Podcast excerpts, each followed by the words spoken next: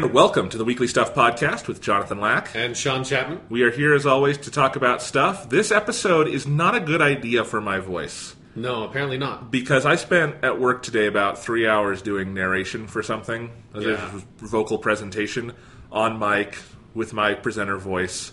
So you can probably already hear I'm a little hoarse, but we have a lot to talk about, and I wanted Yeah. to talk about it now. And I just thought, why the hell not? Yeah, fuck it. Fuck it. I got a Sprite over here. I don't know if that's good for my voice or not. Probably not. I don't think so. Probably I find not. like Sprites feels the Sprite feels sort of coarse to me as far as sodas go. So, But- of all the sodas to drink when your throat is really hoarse, Sprite is maybe the worst one in my opinion. What are your So, top three? The, the top three worst or top three best? That's top three best. top three best. Uh, orange soda is absolutely the best. Oh, I should've with thought of horse Throat orange soda. I think a nice like Dr Pepper or like a Diet Cola. Okay. uh, works really well for me, and that's actually the only two I've got because all the all the other ones are just horrible. Like those ones aren't even good. I wouldn't say they're good, but. They, it doesn't feel like you're just actively destroying the skin on the inside of your throat when you're drinking it. I mean, Loaf and Jug did not, which is our gas station around here. They didn't have like alkaline water, which is what I would really need. So you know, Sprite, go in the other direction. You should have just like filled the cup full of ice cubes, and there you go. That's all you need. That's probably Yeah. smarter. It'd be a lot harder to record a podcast while chugging ice cubes, though. So not, not not quite an option. All right, but we're going to talk about a lot of different stuff today. Our main, I don't think this episode has a main topic. It's going to be kind of a grab bag. But uh, in so much as we have a main topic, we're going to talk about Jason Bourne, the fourth Bourne film. Yep. Technically fifth, fourth with with Matt Damon. Um, Let's just say the fourth Bourne film. and I it- feel like that studio is going to just say it's the fourth Bourne film. Yes, and so came out this weekend. Moder- m- uh, like moderately big hit. Although we that's another topic we need to talk about. Right, Is yeah. that nothing's doing well at the box office this year? Yeah. No, it definitely doesn't seem like it. No, and we got to talk about that. So like nothing's flopping, but nothing's doing great, and it's an interesting thing. Yeah. So other unless you are a Pixar movie called Finding Dory. Yeah. Or if, like anything, it feels like everything that Disney makes just like gets Oh money. no, Disney has done perfectly Yeah. this year. Other than like their Alice sequel that wasn't ever going to make money anyway. Yeah. Which for some reason just, let's flush some money down the toilet. It feels like there's maybe some sort of secret law we don't know about that like movie studios have to make one movie that they just like waste a bunch of money on every year. No, totally. Yeah. Yeah. So we'll talk about that a little later too. But um, so that'll be our spoiler discussion for the episode. We're going to talk about a bunch of other stuff. I guess we can always do as we do at the top of the episode. Spoiler free take on Jason Bourne, Sean. Um, I think it's the weakest of, and I, this is having not seen Bourne Legacy, so I can't comment on that. It's the weakest of the Born movies um, that I've seen. We, we talked about our opinions on the trilogy in the last podcast that we did.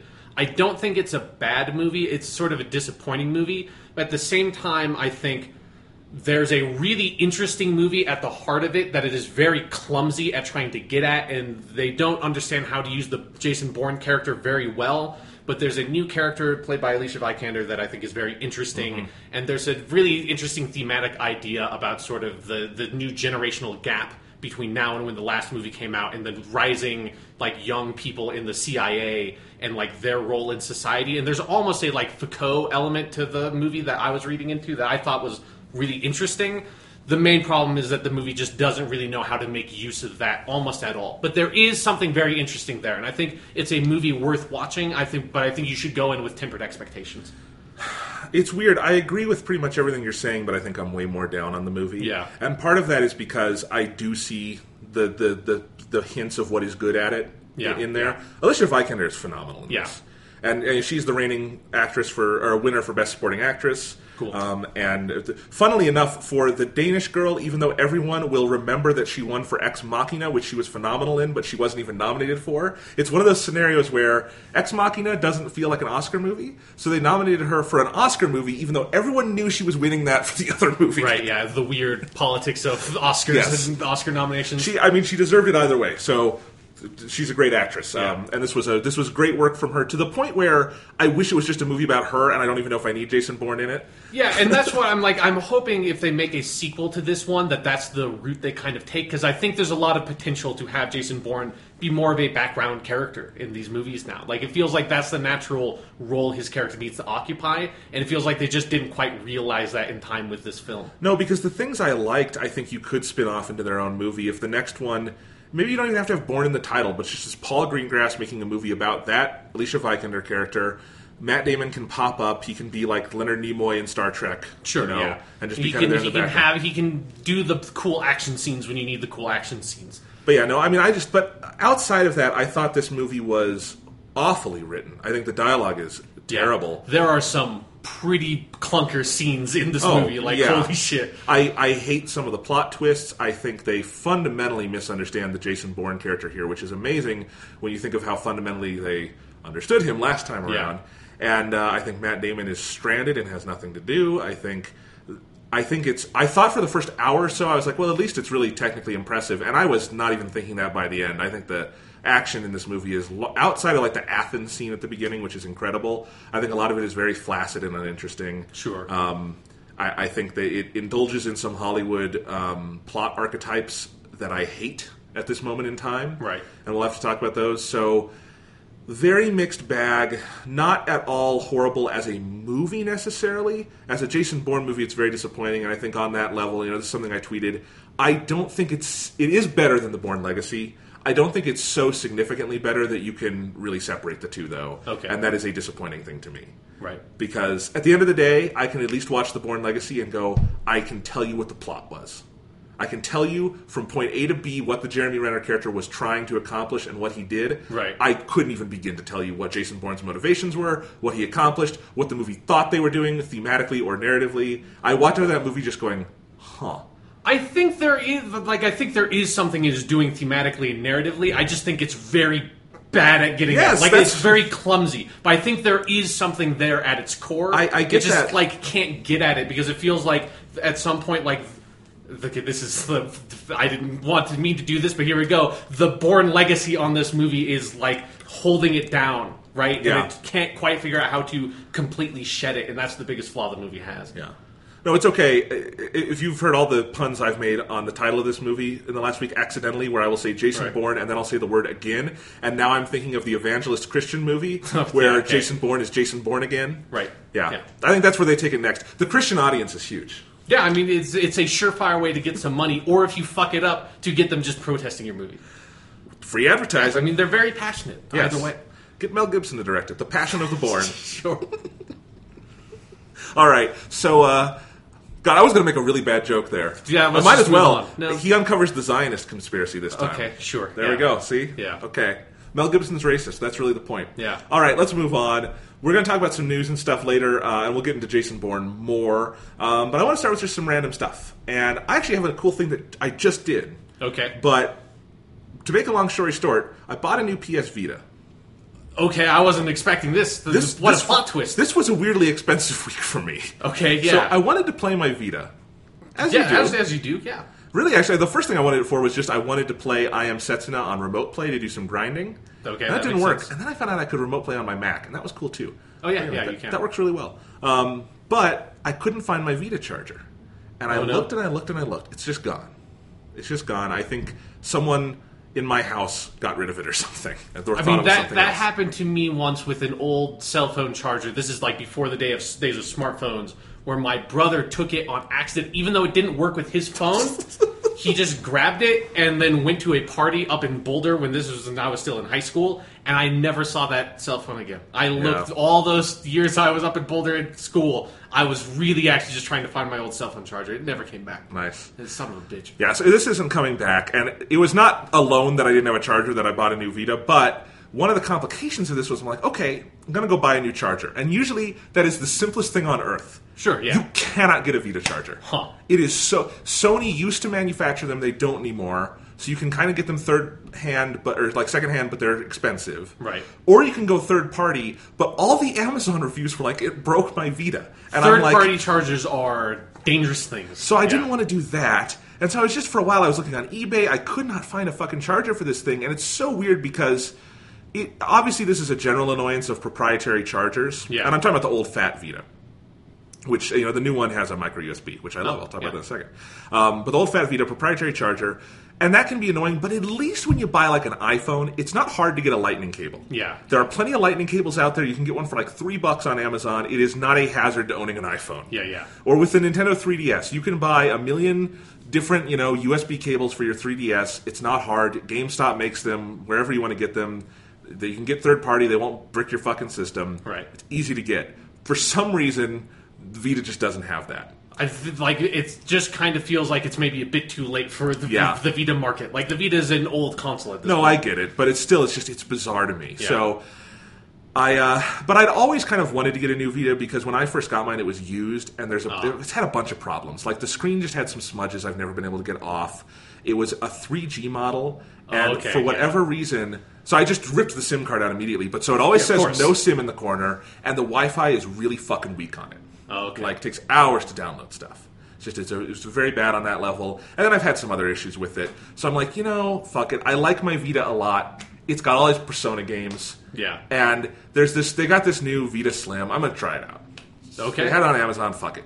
Um, got it in. Did you get in like a really cool color? No, they only have black. Because when they launched that thing, it was in a bunch of cool colors. Not in America. I think just in Oh. Japan. You But can't. Japan always gets all Yep. the fucking cool colors. no, God damn I, it. I did look at it for about fifty bucks more. I could have gotten one of the cool colors. Yeah, but that's not worth it. No, yeah, and it would have been a Japanese system, which I don't mind. I you can switch it to English. Yeah. I know enough katakana to go through the menus and Yeah. yeah. Um, but no, I got it in, and I, the only thing that had been holding me back from upgrading, frankly, was there's this whole controversy with the original Vita. The the Fat has an OLED screen that's like really nice, and the new Vita, the Slim, has just an LCD screen, Yeah. and it's not a problem. Mm-hmm. I played it for about half an hour tonight. It's totally fine. People made I was scared as people made a big fucking deal of this online. Yeah. It looks the same. It's for one, it's not just some shitty LCD screen. It's an IPS. It's nice. It kind of looks like maybe not the newest iPhone, but like the four or the five or something. You know, Yeah. nice iPhone. It, it's totally fine. I can tell ways in which it is different, but I wouldn't necessarily say it's inferior. Like the colors are different, and I've heard some people describe it as washed out. I don't think they're washed out. I think they're cooler and they look like LCD colors, which frankly look more natural than I think OLED colors. And I'm not saying one is better than the other, but like you know, the first thing I did was I launched Persona 4: The Golden, Yeah. watched the opening movie, went into an old save file. It's like I have played. I spent 80 fucking hours staring at this thing. Right. It looks like the Vita screen. It looks like Persona 4. It's perfectly fine. Yeah. And then there's everything else on the system is better. All the buttons they've improved, or the ones that were already perfect, like the D-pad, just done enough to like enhance them a little bit.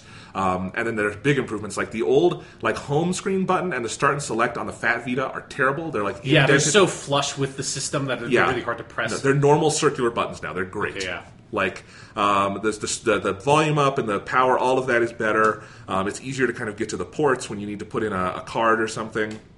So that's nice, and it is dramatically thinner and lighter. Hmm. And I didn't think I, I've never had a problem with the size or weight of the original Vita. Yeah. But this, like you hold, it's like okay, they I didn't know they could do this, but it's pretty cool. And it's a lot. There's a lot more kind of matte finish on the back, so that's nice. They've kind of decreased the space enough of the rear touchpad that I don't think it'll be a problem of like brushing up against it Right, in yeah. times you don't want to. So that's nice. It's a huge improvement, and it charges with micro USB, so I can never run into the charging problem again. yeah. That's Until great. micro USB cables, we just destroy all of them. It's a cultural war against micro USB. I think I have enough just lying around my fucking house that Yeah, I- I- like some of those types of cables, you just accumulate and you don't even know how it happened. Yeah. Like I literally have a box in our storage room that about a month ago I just collected all these cables and organized them, and we had probably like seven micro USB cables just Yeah. lying around the house in random little corners. No, and I mean it's it's I have them for everything because the Xbox One uh, controller charges off it, the Yeah. PS4 charges off it, my Kindle charges off it, this charges off it. You know, my phone doesn't, but that's fine. Right. So like almost everything else. So that's nice and and yeah, so it's it's nicer. I have again, I haven't spent a ton of time with it. I played like five minutes of Persona 4 just to run around, and then I got scared because I wanted to play the whole thing. Yeah, it feels like it's like five minutes is about the limit before you are just starting a new game of Persona 4, and there's, Yeah. no, you're, there's no returning from that. Especially because on that save, like I started right next to Marie, and I could talk to Marie, and I'm Right. like, oh god, Marie's my favorite. I want to play this game. yeah. Then, I, so instead, I just played some Persona 4 Dancing all night. Did a couple songs. Fuck yeah. it's great. Looks Yeah, good. I load that up every now and then and play through a couple songs. also, Persona 4 Dancing All Night confirmed the system sounds better too. The onboard speakers, they're not like, you know, phenomenal or anything. Right, yeah. They do sound better than the original Vita. They're, they're much louder. They're a little clearer. That's nice. Yeah, I don't. I think I've maybe listened to like three minutes total of sound coming out of just the speakers on my Vita. Like I always use headphones. I'm so lazy. I often just, on my 3DS and Vita, I just. I mean, when I really care about something like dancing all night, the headphones, obviously. Yeah. But just a lot of the time, I Yeah, I feel like I'm either using headphones or I just have the system on mute. It's like Yeah. it's one of the extremes for No, me. I It's the same it. with like my phone. Yeah. Um, but no, it's a really nice upgrade. I mean, this is this upgrade came out back in 2014, so I know it's not particularly Yeah, relevant.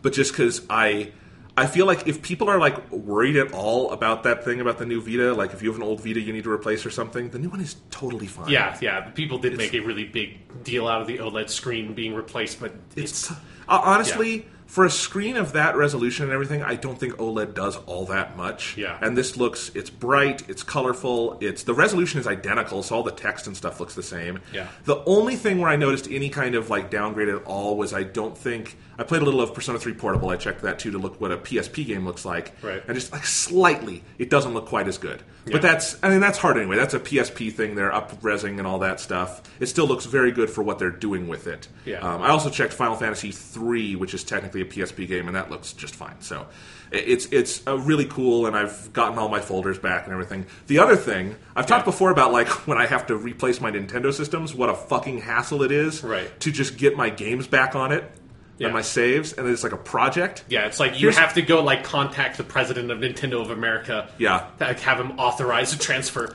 Here's how it works on the Vita. Yeah, how does it work? Uh, I popped out my memory card. Uh-huh. I put it in the system. I popped out Persona 4 Dancing All Night, which is the only game I have on a cartridge. I Yeah. put that in the system. I started it. I just had to sign in and authorize the console, and I was done. Wow. That was it. Huh. Man, I can't believe that it feels like Sony is really innovating on like this sort of like just having all of your stuff associated with like an account that isn't dedicated to any piece of physical hardware because that's an insane fucking thing to do. I have some other things to talk about. Okay. While we're on games, Yeah. I finished I Am Setsuna. Oh, cool. I mentioned that earlier. Yeah. Um, I, I mentioned last week I was I was very high on this game. I thought it was really beautiful. The music is just so incredible. A very good story, very moving story. The ending of I Am Setsuna is one of the greatest video game endings I've ever seen. Cool. Like there is an image, like kind of the climactic image of the game. You'll know it when you see it. That is up there for me with the climactic image of Persona 3 in terms of one that just sticks in my head. If I were ever to see something like that image again, it will take me to that moment. Right. So, like, you know how the Persona 3, the movie number 3, ends with just that little hint at the image? Yeah, yeah. You could do that with I Am Setsuna, and it would be the same kind of emotional impact. That game has a phenomenal ending to the degree where it really does rise the rest of the game with it. Up until that point, I would say it's a very good JRPG. It becomes something really special because of that ending and because of how hard they nail it.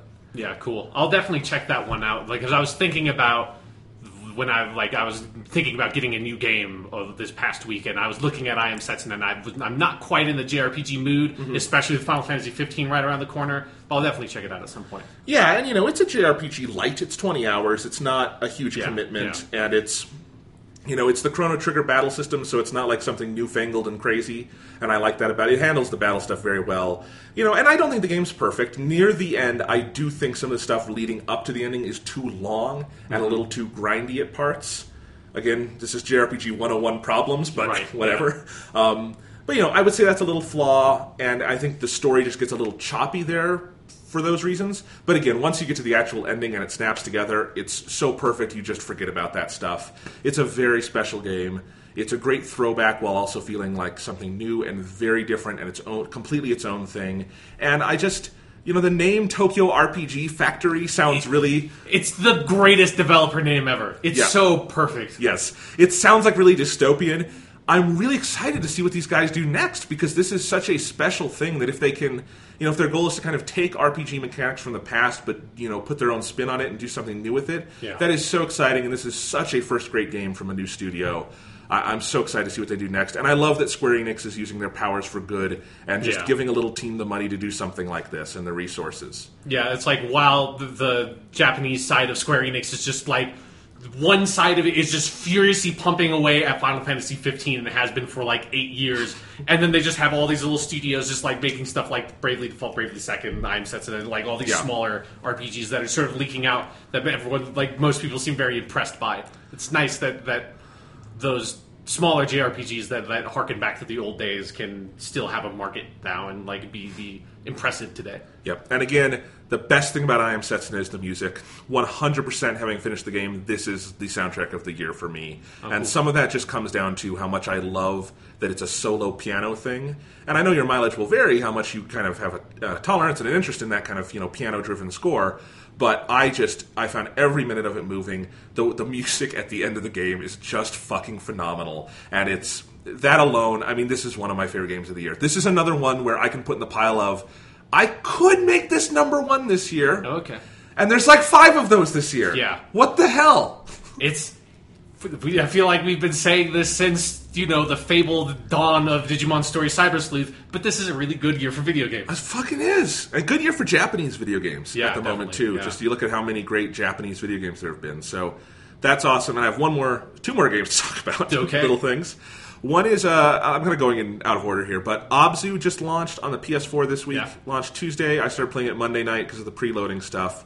And I really only had the chance to play through two or three levels.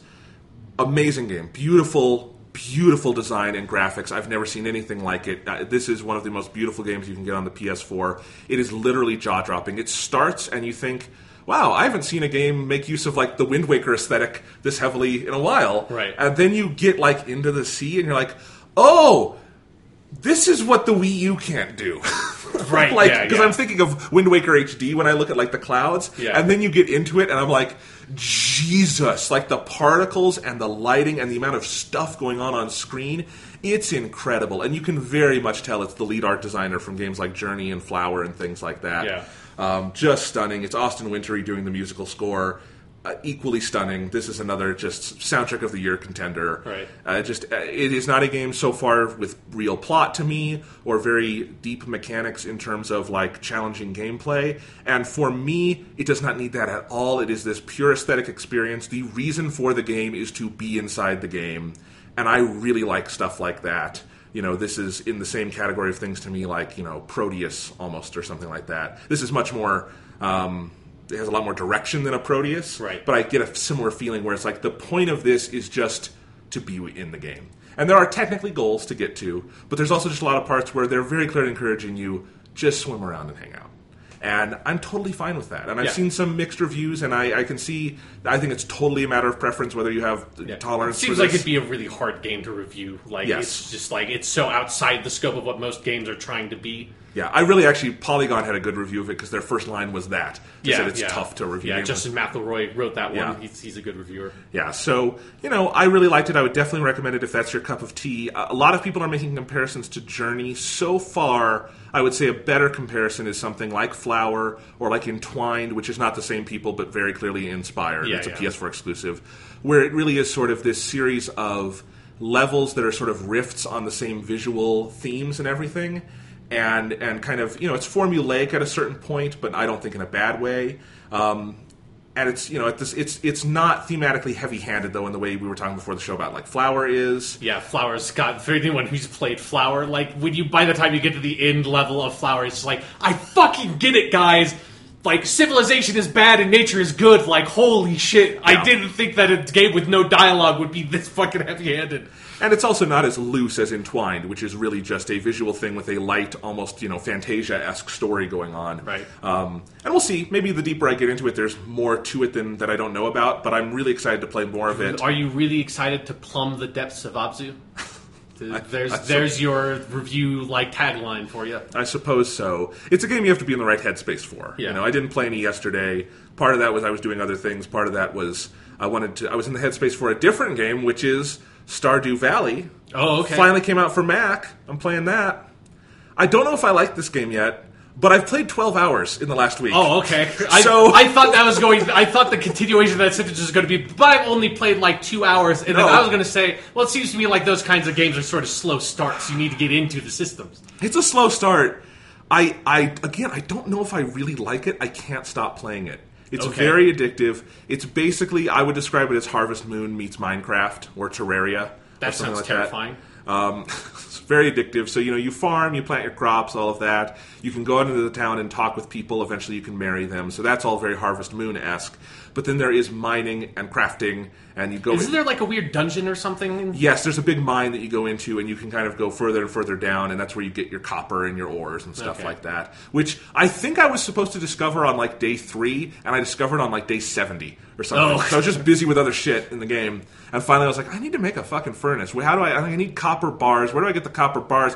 Oh, there's that mine, and I had a quest for it like ten hours Yeah, ago. it's like the old man standing out my side my house at the beginning of the game told me you should go down this mine. I, I just I just never had the time. Well, it's a weird thing, like where the mine is like. So you have your farm, and Yeah. I, I think the town itself is always the same. I don't think it's like a procedurally generated thing. Yeah, that probably not. no. Yeah, so your farm is sort of on the far left side of the map, and it's nice. Got a good amount of space. But then the mine is up on like the top right side of the map, and there's no quick travel thing. And so every day you want to mine, you got to get all the way over there. And I don't love that about it. That's a weird thing. It would be like if in Minecraft. You couldn't just like start mining anywhere, and you had to like walk halfway across the You- world and go to the designated mining spots. yeah.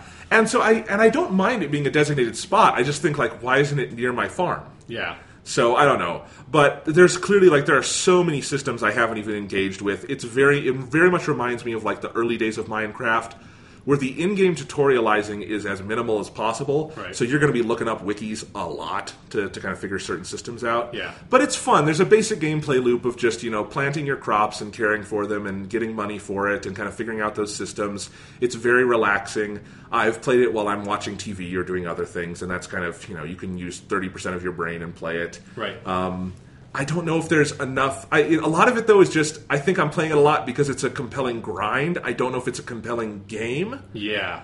which is and it's a weird thing because I do think when I've played Minecraft before, obviously I think that's a very compelling game. I love that game, and it's not just a grind to me. And I know some people might think differently, or some As someone who spent some time watching you play Minecraft, it sure looked like a fucking grind, but Well, for whatever reason, and I think it's just because of the, the sort of 3D freedom of it.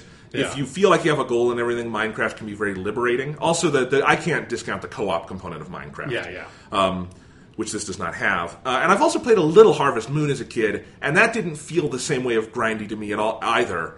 Um, so I don't know, but it's you know it's a game that looks very nice. It kind of looks like the, the nicest Super NES game that never came out for the Super NES. Right. Looks and sounds like a, a Super NES game, and it's got some good you know character to it. Um, it you know runs very well on my Mac, and I'm sure it does on anything else. So it's it's a good. yeah, good it does port. not seem like a like processor intensive kind of program. no, I just you always worry with a port of that kind of thing. Right, so. yeah, yeah. Because hey, Telltale's been doing this forever, and they can't get their fucking Batman game to work. Yeah. Maybe there's just something about Batman and PC ports. He just, you know, PC's killed his parents in an alleyway when he was a kid. He's just never been good with them. It was Bill Gates was the mugger. Yeah, yeah, exactly. That's, yeah. Bill Gates just shows up, asks, "Have you ever danced with the devil in the pale moonlight?" And fucking Gats's parents I'd watch that. just Anyway. never recovered.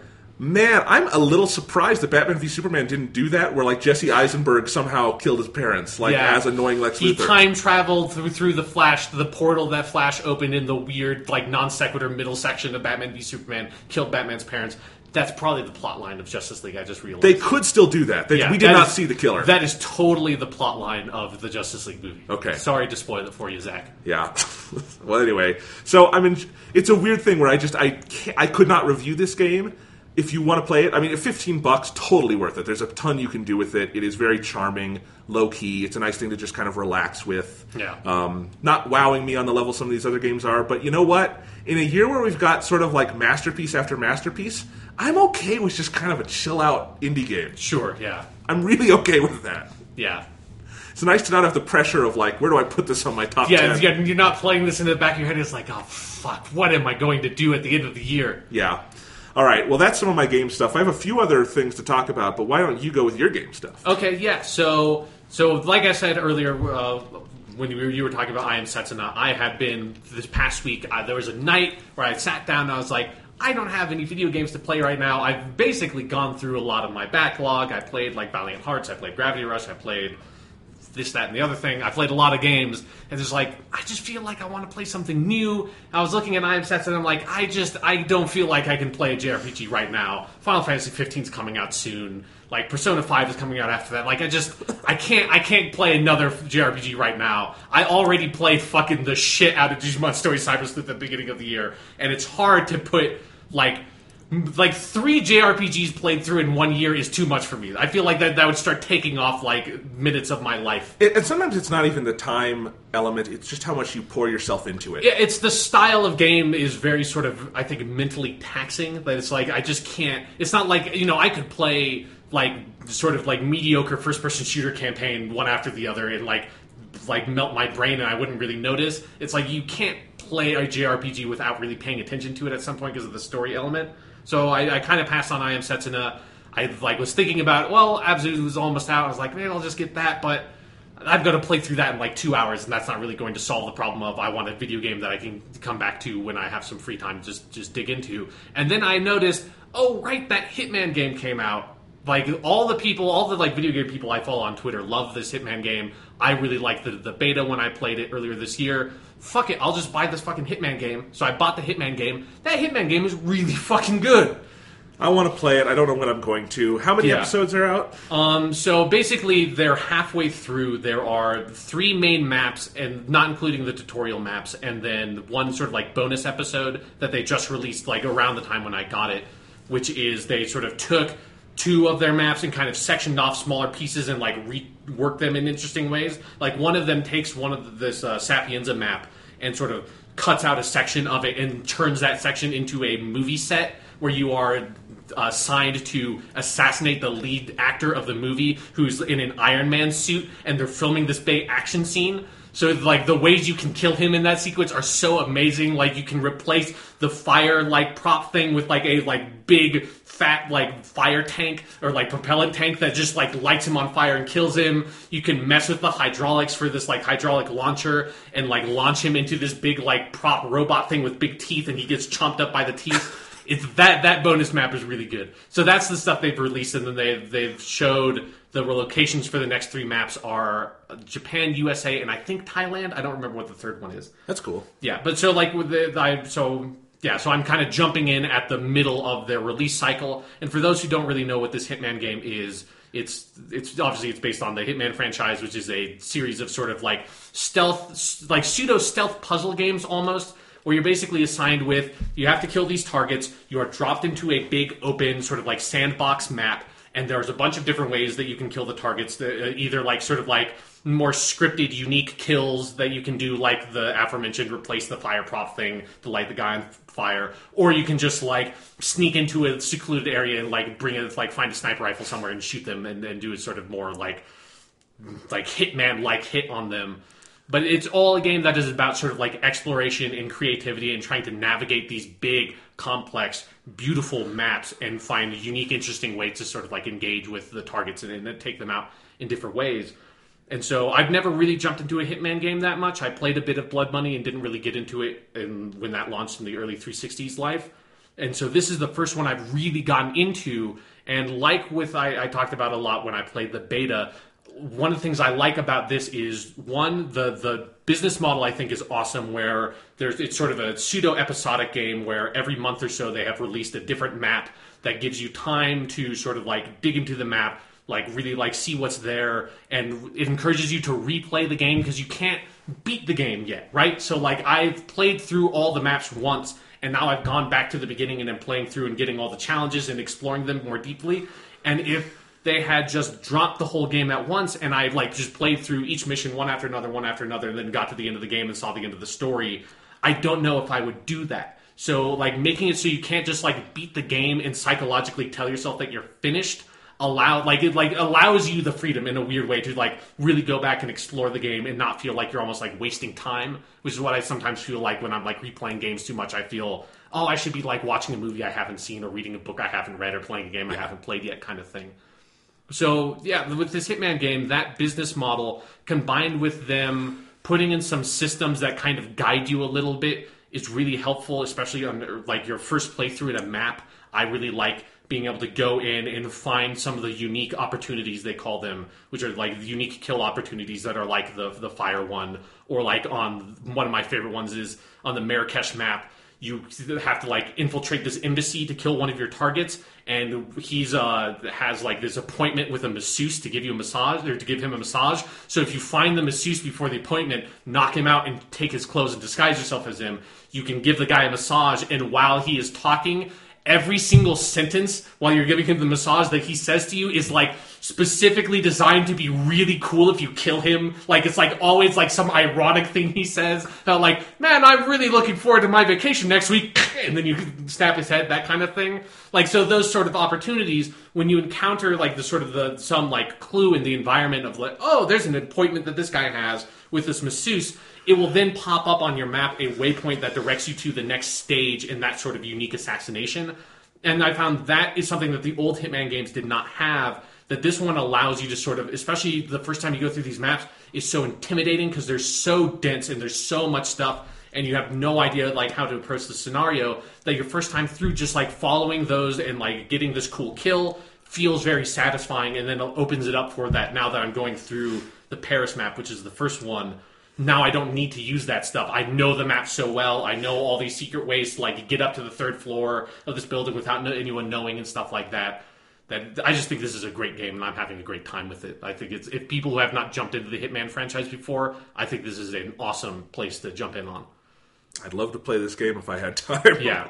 But I mean the other nice thing about that business model is that it is the kind of game where it feels like you can just keep on coming back to it. And that's one of the reasons why i wanted to jump in is because also they have been doing all these like sort of like timed unique missions with called elusive targets and all this stuff that just seemed like it's a sort of thing it has a fun community around it that is engaging with these releases as they come out and this sort of unique content they release time that is like time exclusive. So if you don't do this hit just you, the elusive target hit when it's open you kind of miss it. And, and that seeing that sort of like community building uh, is one of the things that made me really want to jump in on it now instead of wait until the game's done you know yeah so yeah it's really cool awesome yeah I'm really glad that game's good. And Yeah. I'm a little sad. Honestly, the reason I hadn't jumped in yet is because, well, I, I also I think follow some of the same people you do on Twitter, and Right. I've seen them, you know, being you know raving about it here and there. The the game's press itself has barely talked about this game. Yeah, it I- feels like it's something where the games press almost doesn't know how to talk about it because of how like the unique the business model is. It is, and I think that's the one area where the business model has fucked them a little bit. Is just on that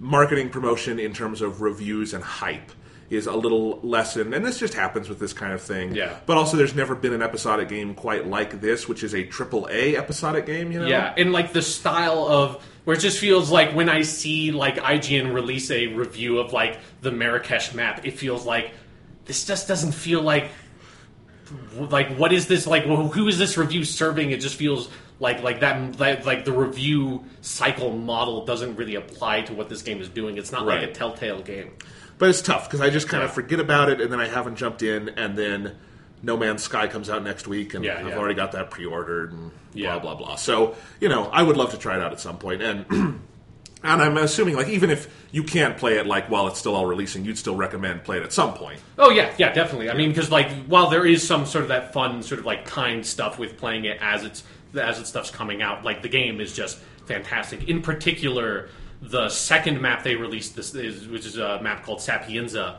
is maybe the best like l- just big dense le- like sandbox level I've ever played in a video game. Like it is so huge and there's so much stuff and so many weird intertwining paths that like the first time I played through that level like you basically like both of your target both of my targets were still in the mansion and you can get them to move out but like so i like was spent all this time in this big mansion with a huge like underground cavern area and all this shit and then i went back to do some other stuff in that map and i realized oh i only was on like half of the map. There's this whole like road that leads down here with all these alleys and all these shops and like a church and a cemetery over here and this whole like beachhead area that the first time i was through this map i thought that beach was just in the background it's like no you could go down this road and actually go there and there are unique kills that like you can get your targets to go to that area of the map and kill them over there. Like that shit is crazy. Like i've never seen a map like that in a game before. Wow. it's really good so yeah. Like cool. like that the, the the other two maps are not quite at that level as of Sapienza. I hope the one of the next three ones at least reaches quite that level but that sapienza one is fucking incredible Might have spoiled you early on on that one. yeah, maybe. Like it just Yeah. feels like because the Marrakesh map, which is the one after that one, is the weakest of the three, so that was a bit disappointing. But But it's pretty ambitious what they're trying to do with Yeah. those different open. You know, it seems like a lot of games would just pick one of those and that would be the game. yeah, yeah, like almost like you could Yeah. see because like really that Sapienza map, I don't know quite I don't know if you can like just buy that and only play that. I'm not sure how because I just bought the whole package that, so Yeah. that I get all the content as it releases. But if you can just play the Sapienza map, like fuck it, like that is the one to play. If you can like buy that for ten or fifteen bucks, like I would do that. If you don't necessarily want to commit to the whole game yet. Awesome. Uh, and then you saw a TV show that everyone else is talking about, so you might as well talk about it. Yeah, yeah. So about two weeks ago, I guess uh, that Stranger Things show uh, launched on Netflix with their whole "we're just going to drop the whole thing at once" model, and it's an eight episode, I guess, kind of miniseries feel to it that is just like like I was going to say, it's, it's heavily inspired by like dot dot dot, but it's so heavily inspired by so many things that it's almost like like stupid to list it all out. But it's like it's inspired by like John Carpenter, Steven Spielberg, like uh, Stephen King. It's just a whole litany of sort of like sci-fi horror, like like sort of like kid movie stuff from the eighties. The Goonies is another big influence. It's like seven, late seventies, all of the eighties. Yeah, like yes. family-based horror stuff. Yeah, it's like E.T. is a good sort of uh, reference point for like the kid side of the story, but it's a very big sort of like ensemble show. It almost has a pseudo Twin Peaks feel to it as well because the the main plot of the movie or of the series is that there's this group of kids and they are all playing D and D because they're really cool kids in the '80s, and then one of them is going home and he disappears.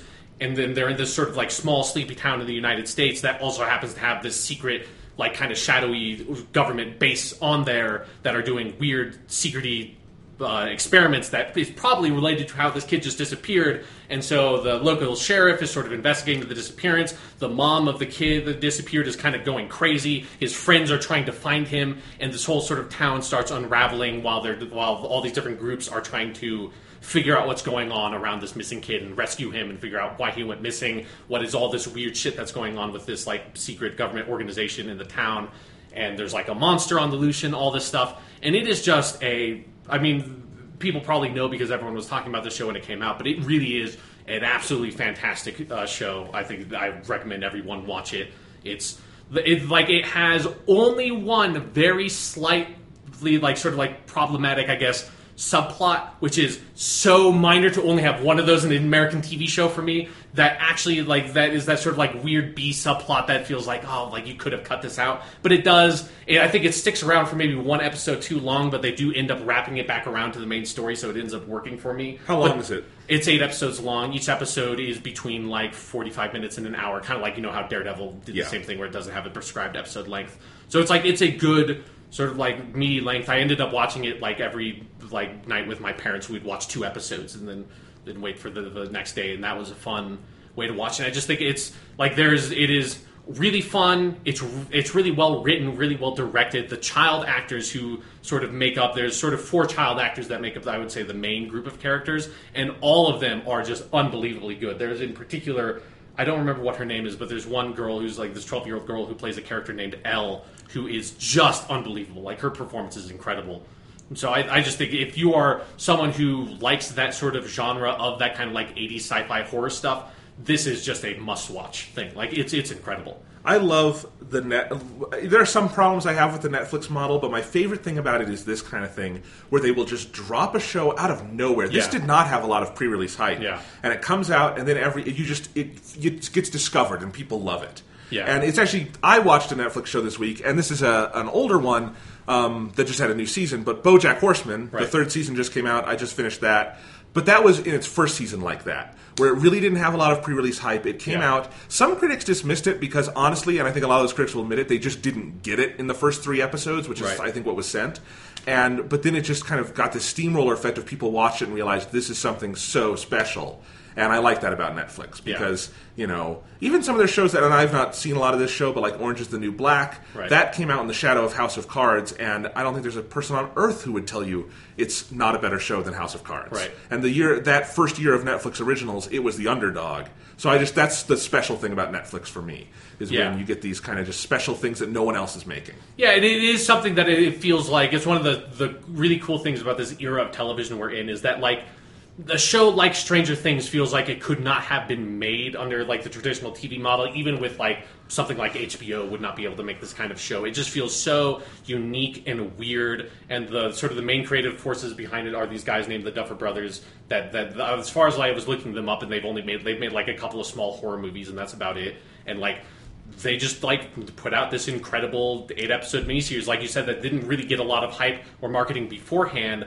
But since enough people have Netflix subscription, it's, it can come out like the trailer can come out. People can watch the trailer, and then they can just watch this show, and it, it like hooks you from it hooks you from like minute one because the the show starts with what may be the best D&D scene I've ever seen in like fictional drama. Like they so perfectly capture that sense of like young kids playing D&D and it's like so note perfect in the writing and the performances that I feel like usually when you watch a D&D scene in something it feels like when you watch someone playing video games on like a movie or TV show it's like oh, this is it's so corny and exaggerated and feels like it was written by some guy who knew a guy who saw someone once play D&D and this was like that like the, the the whole thing feels incredibly authentic. And through the like awesome D&D scene from the beginning to the awesome D&D scene in the last episode it's like it just feels authentic. It feels like their inspirations are authentic. And they take so many inspirations and influences from so many things that at some point it just feels like it's wholly original because it just takes everything and mixes it up and like twists twists on every single individual element and just comes out with something brand new. It's kind of like the Quentin Tarantino effect to me. Yeah, if in you, some if ways. you pastiche hard enough and you have your own voice, it's not just empty homage. Yeah, it becomes its own sort of like unique entity at some point. That's definitely Awesome. what Stranger Things feels like to me. Well, me. I'll have to check this out definitely. yeah, it's a the- great show. It's a great and sometimes scary thing about Netflix is there's like no barrier to entry on any of this. Yeah. It's not like, you know, cable dramas where you have to own 10 different packages under your fucking satellite Right, system yeah. to watch it. So that's awesome. Um, but Bojack Horseman, just to I'll also mention a Netflix show, the third season of that series, uh, it is one of the best seasons of TV I've ever seen. Cool. And I, I think people who have not seen Bojack Horseman think everyone who watches it and praises it is just silly. It's like, isn't that the talking horse show? Right. It is the talking horse show. It's about a bunch of talking animals and people who coexist. And they think about this sometimes in weird ways where, like, season two is about how they get meat in this world, and it's that they find, like, basically retarded chickens and Okay. abuse them, and then they try to get one of the chickens to escape. It's. This is the kind of show it is. It's very silly and out there sometimes. Right. It is also TV's deepest dive into depression and narcissism and the sort of culture that of you know like loneliness in places like Hollywood and of celebrity that is on anywhere in the TV landscape right now. All those feelings, some of which are very universal, some of which are specific to sort of the celebrity Hollywood landscape, but all of which we can relate to. It is both of those things at once, and it can be both of those things because both of those things exist at once. Right. And it can be as silly as it is because it can be as dark as it is, and vice versa. And I think it was that in the first season. It was even better in the second season, and the third season is like just meteoric rise again. I, every single episode of this season, and there's 12 every year, is special. It is different. It is unique. It's the only show I watch on Netflix, at least, that fully solves that streaming problem where it has an arc throughout and you can binge it and be rewarded, but each episode is its own thing. It's its own little work of art. Right. It's its own, you know, chapter in a novel that is its own thing. And I feel like a lot of Netflix shows and just shows in general these days with the, the tendency towards serialization don't master that and it's so important to me. BoJack Horseman gets it. It's to me of all the Netflix originals I've seen, it's easily the best and just keeps getting better. It's got a, a cast of these incredible live action comedians like Will Arnett and Paul F. Tompkins and uh, Kristen Schaal shows up sometimes, and I'm forgetting the name of the woman who plays Princess Carolyn the cat. Um, and Alison Brie is on there, and Okay, just a lot of a lot of different people. Um, and, and who are all great in live action, and I don't. I think to a name, I think they're doing their best work on this show. It's incredible. Just the the vocal work being done in this is just so far above and beyond a lot of just the live action comedy work, which is great these days. We're in a really good comedy renaissance on TV. Um, but the show can make me laugh just uproariously hard. There's this episode with this restaurant critic who at the end gives the restaurant 453 stars out of a possible a billion. And it made me laugh so hard just about how they were commenting on the culture of stupid online ratings. Yeah. And stuff like That's that. That's not a very good rating, by the way. That's that's maybe the worst rating anything has ever been given. That is fucking dismal. Yes. That is effectively a rating of zero. yes. So anyway, it's just, uh, but that all that episode is also basically a two-hander between BoJack and Princess Carolyn, where it's all about sort of their respective histories and pasts and wants and desires, and it will just tear your fucking heart out. Uh, there's some the place this, the show goes to some dark places in its last two episodes that just had my jaw dropped to a point where I think the only misstep, if I can even call this that, is that the finale has some uproariously funny stuff in it, and I couldn't laugh because I was so horrified and brought down by where they had gone in the previous episode. Right. But it was completely organic the whole way through. And that uproariously funny part in the finale is a payoff to a season long joke. I've never seen anything like it where they keep seeding in this thing where basically a character gets a house full of spaghetti strainers in the premiere for Okay. dubious reasons, and they are waiting for the spaghetti strainer thing to pay off the entire time. And when it does, it's absolutely amazing. So this season is just phenomenal. This show is phenomenal. If you haven't seen it, it's very easy to binge because you know each episode is about half an hour. Okay. 25 minutes, I guess.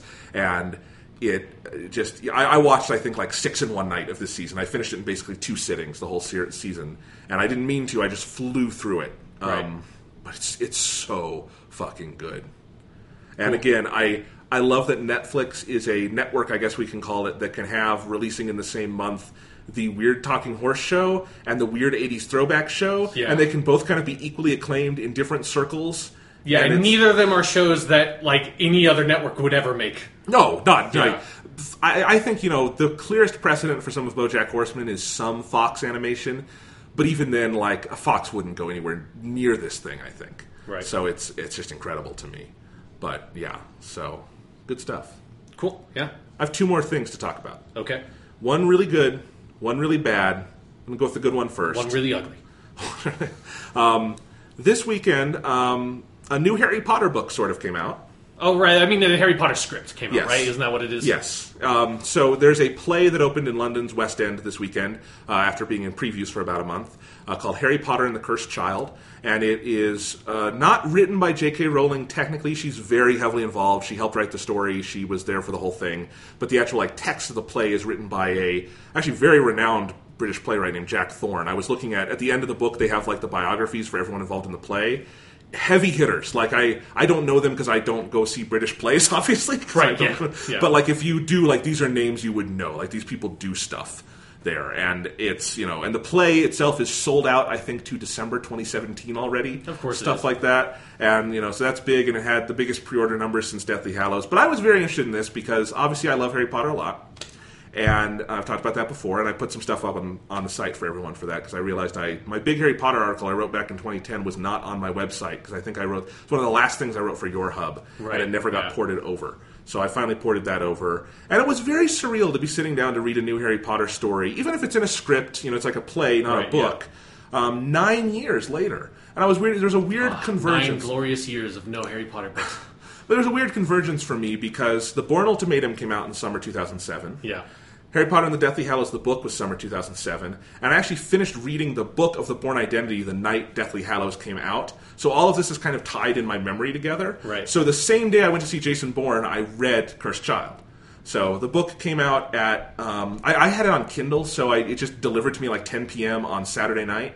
Okay. Yeah. Um, yeah. and it, you know, technically came out on Sunday, and I just sat and I read the whole thing in one sitting. It's it's like 350 pages, I think, but you But can, of like this play dialogue. yeah, it's a play. You, yeah. you can read it really fast. I, it's four acts, and I read each act in about I don't know 45 minutes or so. Um, you know, I think the whole play. It's actually a two-part play, whatever the hell that means. But like, I think when it's performed, it's like over two nights, and it's about Oh. five hours total. Um, but again, I read it in about two and a half, so you can you can get through it pretty fast. It's really good. It's it's so much better than I think I had. Not necessarily expectation, but I think that it had any right to be. Right. One of doing kind of, and it's I can't separate it from Jason Bourne, but like both of those are stories to me that end perfectly and don't necessarily need a sequel or anything. Right. And Jason Bourne to me kind of proved some of my worst fears about if you're going to follow up on it and you don't know what you're doing, it can go in the wrong direction. Yeah. And this was very clearly J.K. Rowling has been thinking about this and how she would continue it, and it's really interesting and thoughtful. Where one of the things I think we're going to talk about with Jason Bourne, with the Bourne character in particular, is he's kind of stuck in a rut where he's just doing what he's always done. Yeah. And it's amazing to me how much the Cursed Child play is so detached from like any kind of Potter loyalism or anything like that. It is from page one to the end. It does not care about just messing with continuity here and there, about messing with maybe your perceptions of certain characters, about playing with the timeline in certain ways. It's very bold and does its own thing and goes in directions you would not expect. And I really love that about it. Um, I know you won't mind. For my listeners, I'm going to spoil it a little bit here. Yeah, no, I So- already read the plot synopsis Okay. when this thing came out because like I want to like get this I, I need to like plunge myself with more Harry Okay. Potter because when you say Harry Potter and the Cursed Child, that just makes me think about my childhood. I'm the cursed child growing up with all this fucking Harry Potter shit all over the place, and I never give a shit about it. And everyone else around me always did. Okay. fuck those people. Fuck you. Can I just like what I like? no. Okay. Uh, th- yes, except for Harry Potter. All right. Anyway, can I talk about it a little bit? Sure. Go okay. ahead. It's got a So, just there's going to be spoilers from this point out. I don't think I think I can totally understand. It sounds dumb on paper. It's very well written and it's Sure, very sure. well done. And I think, you know, the basic the plot has a lot of time I, travel. sorry, I just have to say this. It sounds dumb on paper is like the tagline for Harry Potter for me. Okay, that's I fine. just, I think that's a because it's a book series. I think I thought that was a good that was a good burn. Just fuck you. Okay. Can I again? Anyway, Yeah. But it's that you know, it's a it's a time travel plot. If you haven't seen, basically the the plot, and again, something I commend them for. It really Harry is in it. Some of the adult, you know, Ron and Hermione are in it. The main characters are Harry's son Albus and Draco Malfoy's son Scorpius. And the Scorpius character is the play's masterstroke hmm. because effect. I think Scorpius probably has the most lines. I think he's really. I, I don't know if I would say. I think he and Albus are pretty much co-protagonists, but Scorpius, I think, gets the weight of the story, and it rectifies something that is one of my only real complaints with the plot arc of the story is that J.K. Rowling, I think, had a very interesting character in Draco Malfoy and didn't do anything with him by the end. Right. And she does in this book with that character, and especially with his son, because the whole plot, cru- the, the, the crux of the plot is Albus is sorted into Slytherin very uh, unexpectedly, and he and Scorpius become best friends. Scorpius is not like his dad. Albus is not like his dad, and the relationship between them informs everything. And that to me is so interesting because that's that is that is why you do an eighth story because you can Right. do something with characters you just did not get to do last time and shine a new light on this world and kind of see where are we 25 years after the biggest thing that ever happened in this universe? And what would the children of those characters be like? And i think it's very thoughtful in that way. Thematically it deals with sort of the fallout of the, the series itself and the war with voldemort and all that very interestingly um, and has a lot of good stuff just with those again two main kid characters that I, I really, really like. And yes, it's a time travel plot, so they wind up trying to. It kind of all hinges on stuff from the fourth book, so which makes sense because that's when the Yeah. Voldemort character returns. What was funny about that was when I was reading the plot synopsis, it was like because I, I think I was reading it was like the Polygon had an article that basically kind of laid a lot of this stuff out. And when they got to this like thing of like what is it, Cedric Diggory's the Mm-hmm. character who dies in Goblet of Fire, I did not remember that at fucking all. And I Okay. watched I read like half that book and watched that whole movie. I didn't remember that character ever existed. No, and I actually think this play is very aware that Cedric is a milk toast character no one cared about. Right. But that's the point: is that he's kind of the the. I can totally understand in this play's perception why that's the death that Harry is guiltily fixated on, Right. because it's not someone who is directly tied to him. It's not someone he loved deeply, but it's someone he feels responsible for the death of, even though it's really not his fault. Right. So that's interesting, and I think the way they tie that around is very smart. And because, again, when that happens in the timeline of the series, you get to play with a lot of fun scenes. And it's just cool to me how you go back to some of those scenes and. Jack Thorne and J.K. Rowling, they don't give a fuck if that scene plays out the way it did in the book. They're gonna make it work for the play and for this story. And I can't. And I've seen some people hate this book for that reason Right. because it's not Potter Orthodoxy 101. And I, I couldn't applaud them more. I want you, if you're going to do more, do something different. And just, Right. you have to tell a good story, whatever that entails. And they tell a good story here. So I'm not going to spoil where the plot goes and everything, but I just think, I was, I think the basic setup alone is kind of spoilery enough if you didn't want to be spoiled on any of it. They haven't given any of these details away. But I like the way they play with the time travel. The stakes feel interesting and high, not in the way like a Harry Potter book or movie is, but for, again, a play, it's interesting. And really, if you read it, the play is as much an essay and a commentary on the Harry Potter story as it is a continuation of it. It is a sort of meditation in parts on what that story was and some of the themes there. And I think in that way, I really like that. Um, just when you see some scenes with the adult Harry character and trying to get over some of the the guilt and pain he would obviously feel if he went through the shit he went through Right. and then became an adult after that. That's interesting. Things they've done with some of the characters, and again, in terms of just you know throwing away things that are accepted continuity, I also like that just there's a lot of stuff people have taken as like it's official canon because J.K. Rowling in an interview said, "I think this is what Hermione does." Right. And the play doesn't care. It's like we found a better thing to do with Hermione or Yeah. Ron or something. And again, I like that because it's this is actually thought through in the context of a story. What is Ron better. up to these days? What what is he doing? I think they treat it pretty well. He basically, because the uh, Fred and George, Fred dies in book seven, Right. and they ran a joke shop together, and Ron basically takes Fred's place, and he's still doing that years later. And Hermione becomes the minister for magic, and so like Ron is raising the kids and being the jokey dad. Okay, yeah. that's so perfect. That is the right way to do that. That is that is a good And- path for those characters after that story. And because of the time travel stuff, you get some alternate realities, and the stuff they do where in every other reality Ron and Hermione aren't together is fucking hilarious because it totally it's very aware of how those characters were written in the books. Um, and you know, it. I think another thing I've seen people disappointed in is I think you know this was clearly advertised as like the new Harry Potter book. It's Right. not. It's, It's a, a play, play. And people going in to read a book are going to be thrown off. I've read enough plays that that doesn't throw me off. Yeah. It, you know, you have to adjust to it. You're a lot of it is for the stage and will be lost on you unless you kind of use your imagination to Yeah. feel like what would they do, and you have to think about well, this scene is this way because it's for a stage play. And I think it's a very well written stage play. I would love to see this on the stage. There's clearly some very cool and bold stuff they do with the idea of just how you use a proscenium to tell a Harry Potter story. Um, so all of that's very neat. But it is a play, and it also does not. It is not in J.K. Rowling's voice. It is written in, someone else's voice, interpreting her voice, and that's okay with me too because that also is is something new and fun. I don't need her to ever write Harry Potter again. Um, I, if she does, I'll read it obviously. But I Finally, think this we is, agree on something involving Harry Potter. Okay, well, anyway. Sorry, I just have to take the digs when I see them. And again, to be fair to J.K. Rowling, she has not rested on those laurels in the Right, last yeah. nine years. She's written lots of other stuff, and she's getting back to Harry Potter this year in certain ways. But it's not like she hasn't done anything since then. Yeah. which is cool, I think. But you know, so I would say, like, if anything, I think some of the highest praise I could give for this is it's kind of like just the best Harry Potter fanfic you'll ever read. Right. In that it, it's it's it's someone interpreting the story through their voice, and I like that about it, and I got a lot out of it. It's you know, I would totally recommend just read it in one sitting, get through it. Um, it's a ton of fun. I would. I, it's weird. I, I keep thinking I would love to see the movie of this with the movie actors, and then I remember Alan Rickman is dead. Oh, God, There yeah. is a Snape scene in this. I, you have to have Alan Rickman for it. I don't. Uh-huh. You would if you did the movie. You you can't do it because you can't do the Alan Rickman scene, or you have to cut that scene from the play, and it's a really good scene.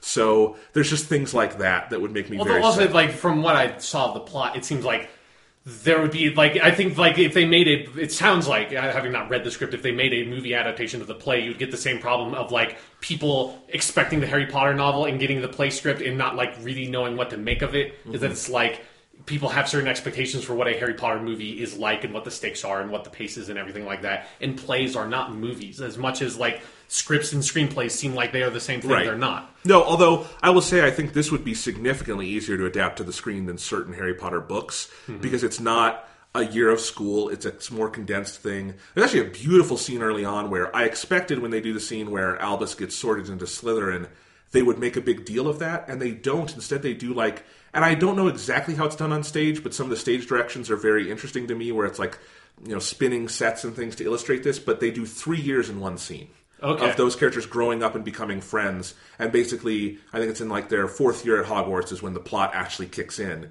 But they get to there in one scene. And that is one that I think I, I like the idea of trying to do that in a play. That would be beautiful on film. I think you could Sure, yeah. totally do something cool with that. So, you know, I, I would love to see the play. I'm obviously never going to see it with this cast in England. Right. But, but I don't know. I mean, Someday- there go, there's going to be like a filmed version of the play that you can get if you want. yeah, I'm sure. So, but yeah, it's cool, and you know, um, still, and I, I saw someone like trying to explain how the sales numbers were disappointing.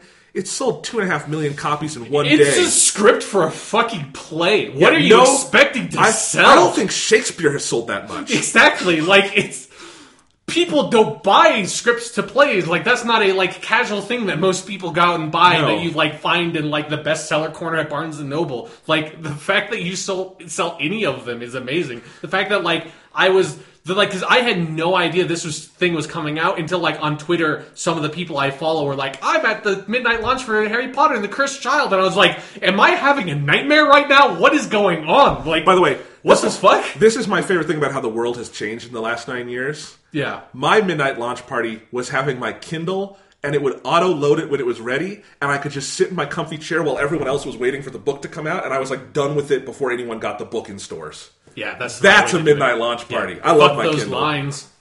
I also I wonder if that I would bet that two and a half million number doesn't include Kindle sales.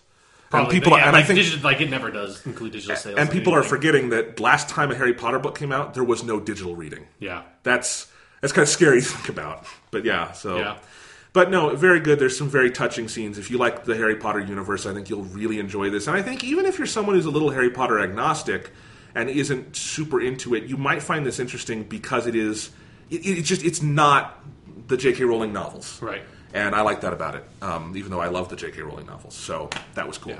I would actually be kind of interested in seeing the play of this. Yeah. Like like like the, the I like some of the just like seeing the synopsis of the plot, some of the things maybe kind of roll my eyes a bit. But as someone who has like even if I don't really like Harry Potter, I've seen all the movies. I read like the first three and a half books. Like I have interest in it as a cultural artifact, and the idea of this play is very interesting. Although I don't think I would like commit to like reading the script. It seems like a bit dull for like someone who's not mm-hmm. invested in it. You know? No, I totally get it. But and again, I I commend them for that. That you you wait nine years and your big revival for it is not. I mean, I know they're doing the Fantastic Beast movie, but I kind of consider that a that's different that's thing. a spin-off thing. Yeah, your big revival is not she's just going to sell out and write an eighth book or do an eighth movie or you know Daniel Radcliffe has to come back and shave his beard or something. Yeah, he has And- to like become sane again. Yes. go do like a big movie. Um, no, it's you do this West End play with like really revered play people in England and a, a cast of what seems like really great theater, you know, stage people. You know, they made Hermione black. That's awesome. Oh, I didn't know that. Yeah, Hermione in the play, and they're like, she's a great actress. Who, who gives a fuck about her skin color? Right, yeah. I was like, yeah, who gives a fuck? You guys are good at this. Yeah. anyway, so I like that. Here's something I didn't like. Okay. I saw Batman: The Killing Joke. Oh fuck! Right, that came out between here and the last podcast. I did not watch it, uh, but I know basically everything about that movie because I have read a lot. Oh God! Yeah. What did they do? Yeah. Okay, I'm gonna I'm gonna start with the good things. Okay. When it's just doing scenes from the book, Right. it's pretty okay, and sometimes it's pretty effective. Mark Hamill is great. He's always great. course, yeah. He's never not great. Kevin Conroy is great. Never not great. I like that. Um, their voice for Gordon in this is horrible. It's Ray Wise. I love Ray Wise. I don't know what he was trying in this, but he's like Ray Wise has kind of a cool deep voice. Yeah. He was trying to like make Gordon sound like a twenty year old kid with acne. It was weird. Like it's a it's a really bad Gordon. But other than that, like the and Tara Strong, as much as they fuck over Batgirl in this movie, literally, um, she's good. I mean, she's Yeah, Tara I mean Strong. she's she's the voice of Batgirl from the animated series. Yes, well, so. she's she she really cannot do wrong in this part. she knows how to play Batgirl. Yeah. And, you know, I think the last couple scenes when it's just Batman and Joker in a room, very good. If you ignore the, the dirt cheap animation.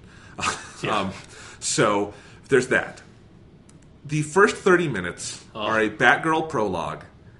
And it's not even, and it's, that's the weird thing. Like, what it really should be is a 45 minute Killing Joke movie on the DVD, and then a bonus feature that is the Batgirl episode. Yeah. But it's all one movie. And so I'm going to get into the specific problems with this in a second.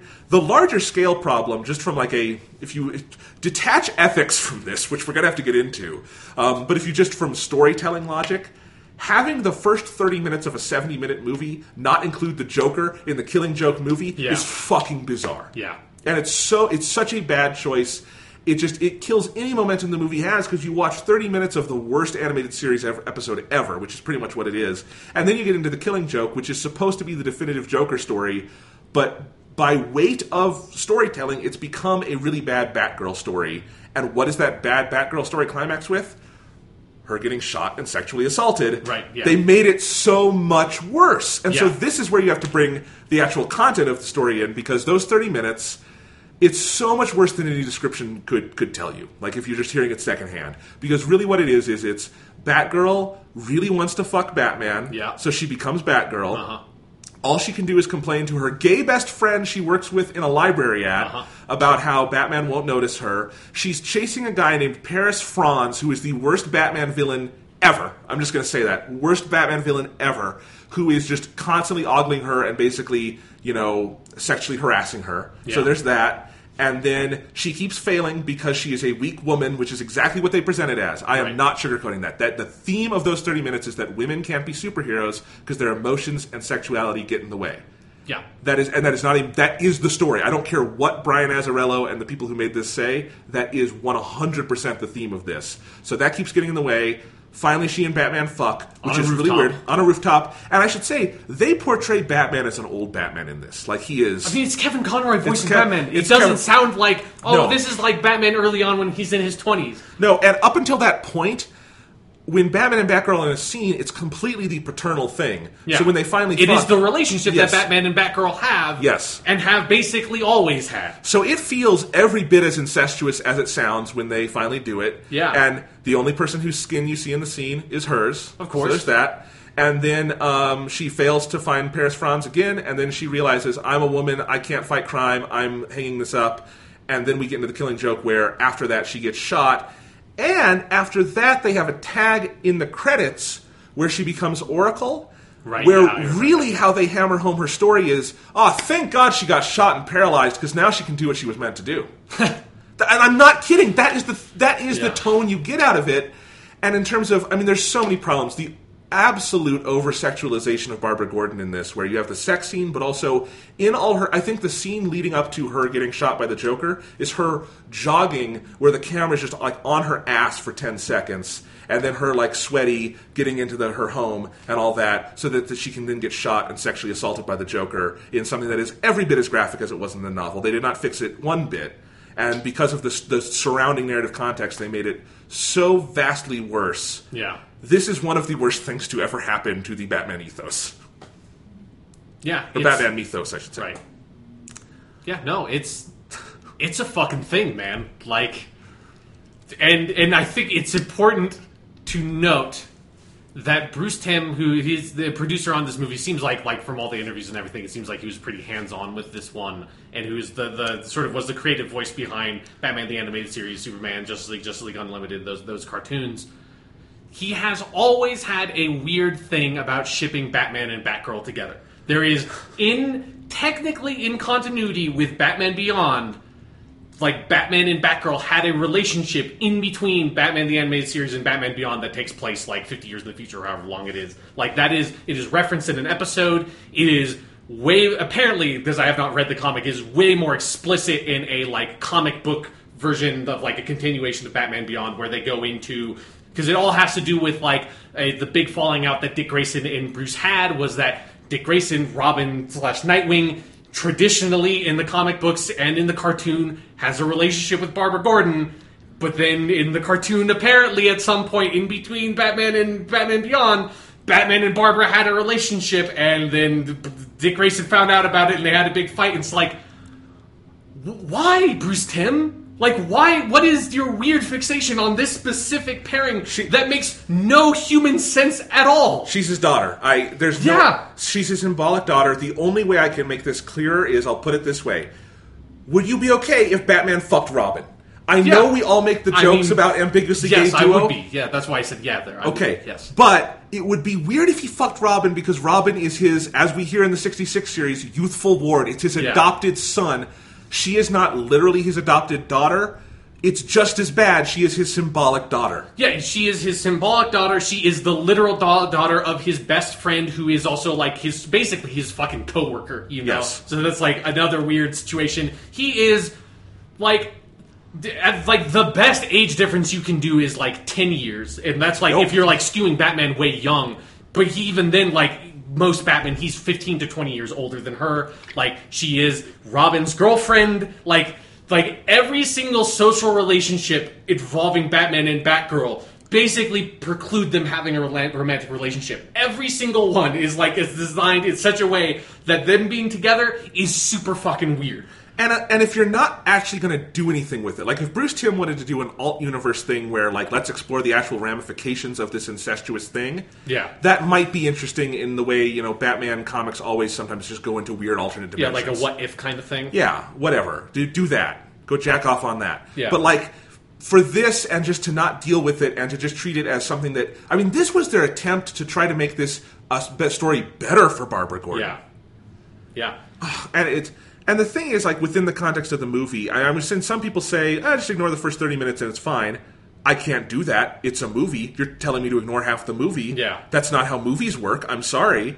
And also it's just you you can't ignore that because once you get into the meat of it i can see so many ways they could have done this right. Right. here's the here's the way you do it. You start with the same first scene which is batman goes to interrogate the joker. The joker's not there. Joker's on the loose. And then if you want to extend it do it there while they're looking for the joker. And you can have barbara come in and she helps him out and then we get a sense of what their relationship is like. Barbara gets to be a character. Right. then when you do the assault scene i would get rid of the sexual assault aspect of it and I think you can. You're not going to ever make it perfect, but you can kind of um, help it a little bit. Sure. And then I would move on and kind of you know keep these characters in the picture. And if you can't get it to 75 minutes, that's okay.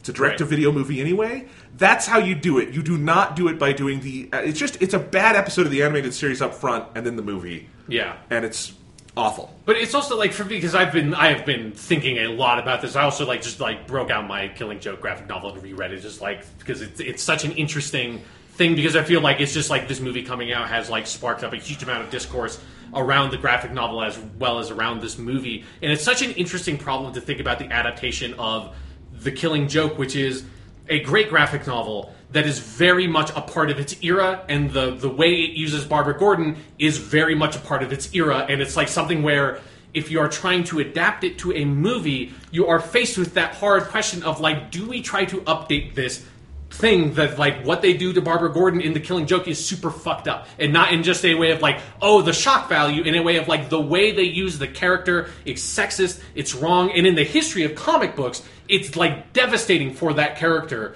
because like they, it it kicked Barbara Gordon basically out of DC Comics for like ten plus years before they could finally came around to sort of like turning her into Oracle and turning her into a much more interesting character and like using her again.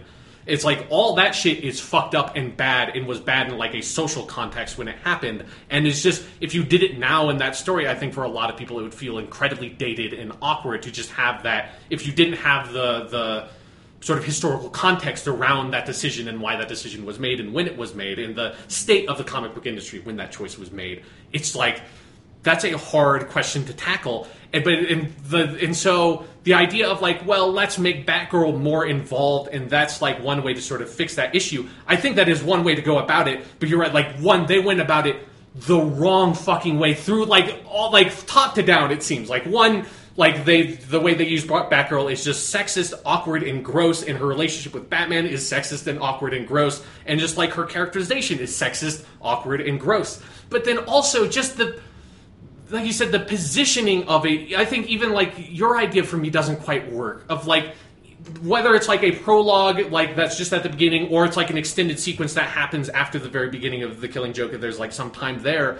None of that fixes the problem of how Batgirl is used in that story. No, it needs because the problem with that is that it is a story that is about Batman and Joker's relationship that then also incidentally completely destroys Barbara Gordon's life. And that's what's wrong. If it's going to, if like you can have a story where Batgirl, besides Barbara Gordon, is shot and paralyzed, but that story has to be about her. It's really fucked up for that just to be some side thing. And that's part of the, almost I think the, the historical and cultural context of that book I think is that that book is very aware in some ways of the like weird sort of toxic masculine environment in which it's made of the comic books in the 80s and it's trying to with its themes of Batman and Joker and how they're so alike and how there's very little distinguishing them it's trying to argue against some of those and just demonstrate how they are both in a lot of ways very negative figures of masculinity. But at the same time that book also practices those same those same sort of philosophies and how it treats Batgirl, and that's one of the things that makes it interesting to me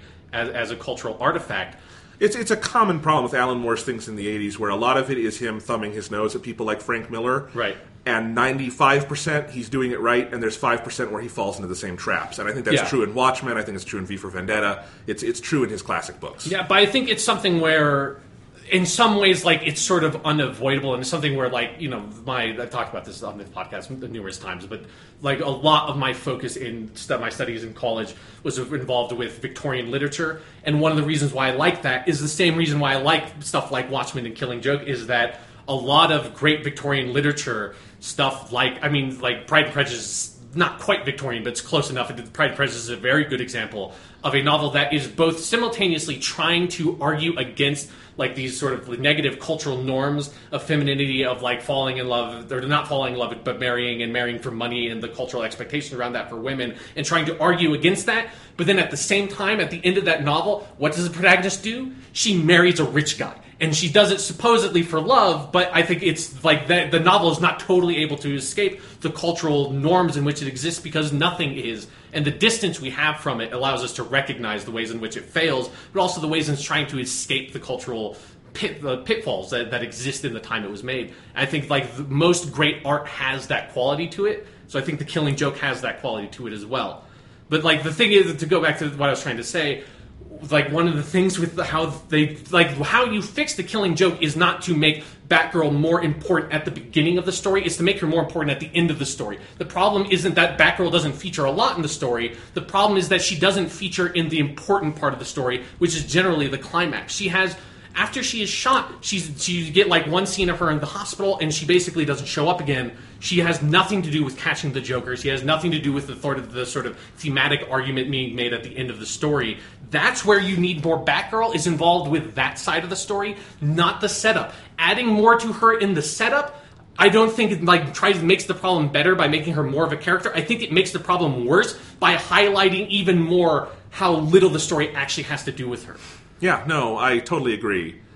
And it's it's and again, part of why it's disappointing is when it's good, it's pretty good. Yeah. Like the the way they handle the flashback scenes, which are probably my least favorite part of the Killing Joke book, they're mm-hmm. my favorite part of this movie because I love sort of the atmosphere and the animation, the color scheme, and the way Mark Hamill does the voice of the Joker as a person is fascinating. It's really good. And so that's cool. Again, some of the final scenes with Batman and the Joker are good. But no matter how good the movie gets, and I do think there are moments where like the music is great and some of the creative choices being made by the animators are good, you can never forget what they've done up to that point, right, and yeah. it just sours the whole thing. It's impossible to enjoy uh, purely, I think. So that's yeah. And I, t- I talk about the animation being cheap. It's a little unfair. This is a direct-to-video movie and you know I saw it in a theater, and some of it looked fine on the big screen.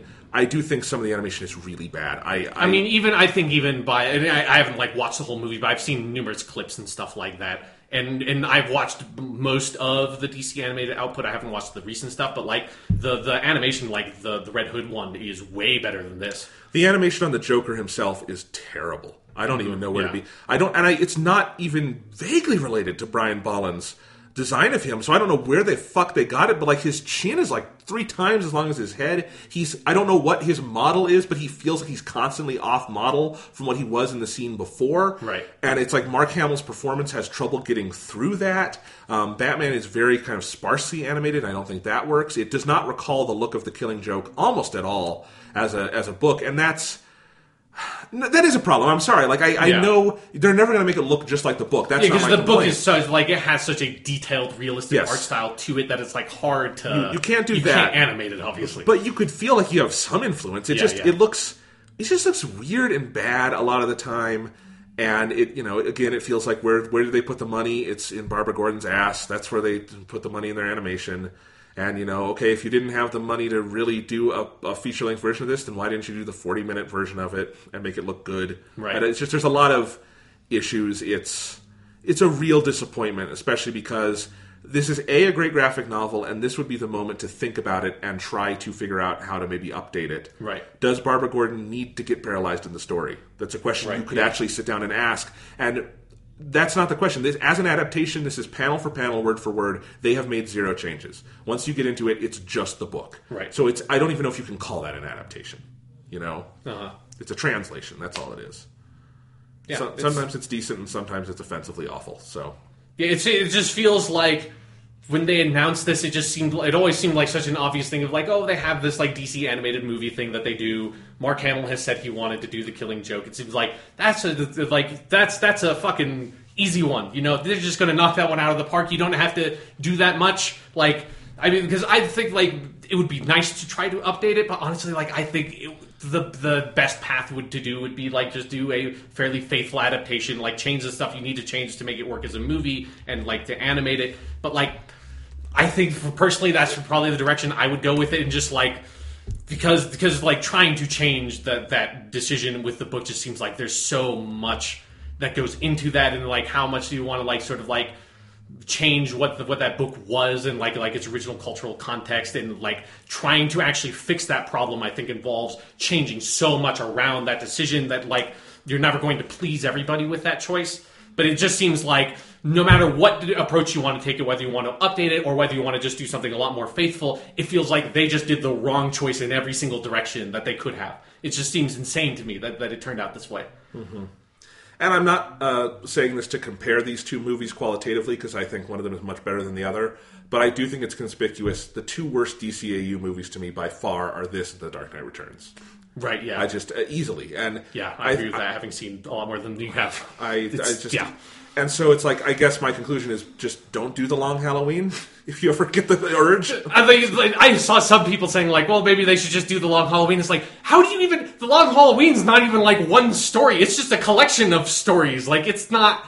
How, how the fuck would you even adapt Long Halloween? And actually, like the other day, thinking about other DC animated movies that I didn't like so much, I didn't like their Batman Year One one either. Okay. so maybe there is just something about classic Batman stories from the '80s that is just like, don't go near those. and they exist out of time. I mean, you're so right about the Killing Joke. It's it's it holds up, I think, much better than any of the Frank Miller stories. Oh, God, yeah. But it is still you have to understand the context. Yeah, And- I mean it's much it's it's a lot better when you understand the context in which it was made. I think it, it's something that makes that story very light, like it reads to me really well within the context of when it was made. It was Alan Moore doing kind of an angry screed against Batman. I Yeah. mean, that's what it is. You can't do it as a straight Batman story, which is Yeah. also part I think tonally the movie misses.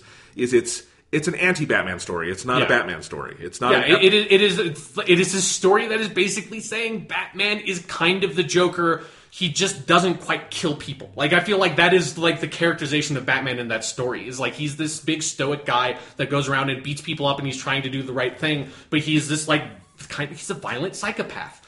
But in a much more interesting way than the Frank Miller violent psychopath, where this violent psychopath is a bad thing. The Frank Miller wants you to think the violent psychopath is a good thing.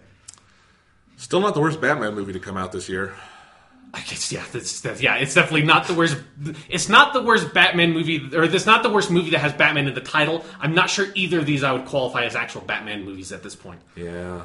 Speaking of which, because a Batman who kills people and a Batman who has sex with Barbara Gordon, neither of those are Batman. Those are both so insanely off character. I cannot possibly recognize them as actual representations of the character Batman. They're just crazy people pretending to be Batman. Speaking of which, we're going to hit some news right now. Okay. And I'm moving these around because why don't we talk about Suicide Squad right now? Okay, yeah. We, yeah. Uh, I, I, are you going to try to see the movie? I don't know. I don't know. Okay, I, I'm not. Batman v Superman really kicked my ass, man. I know. I here's here's what I'm going to say. I'm going to try to see the movie, Okay.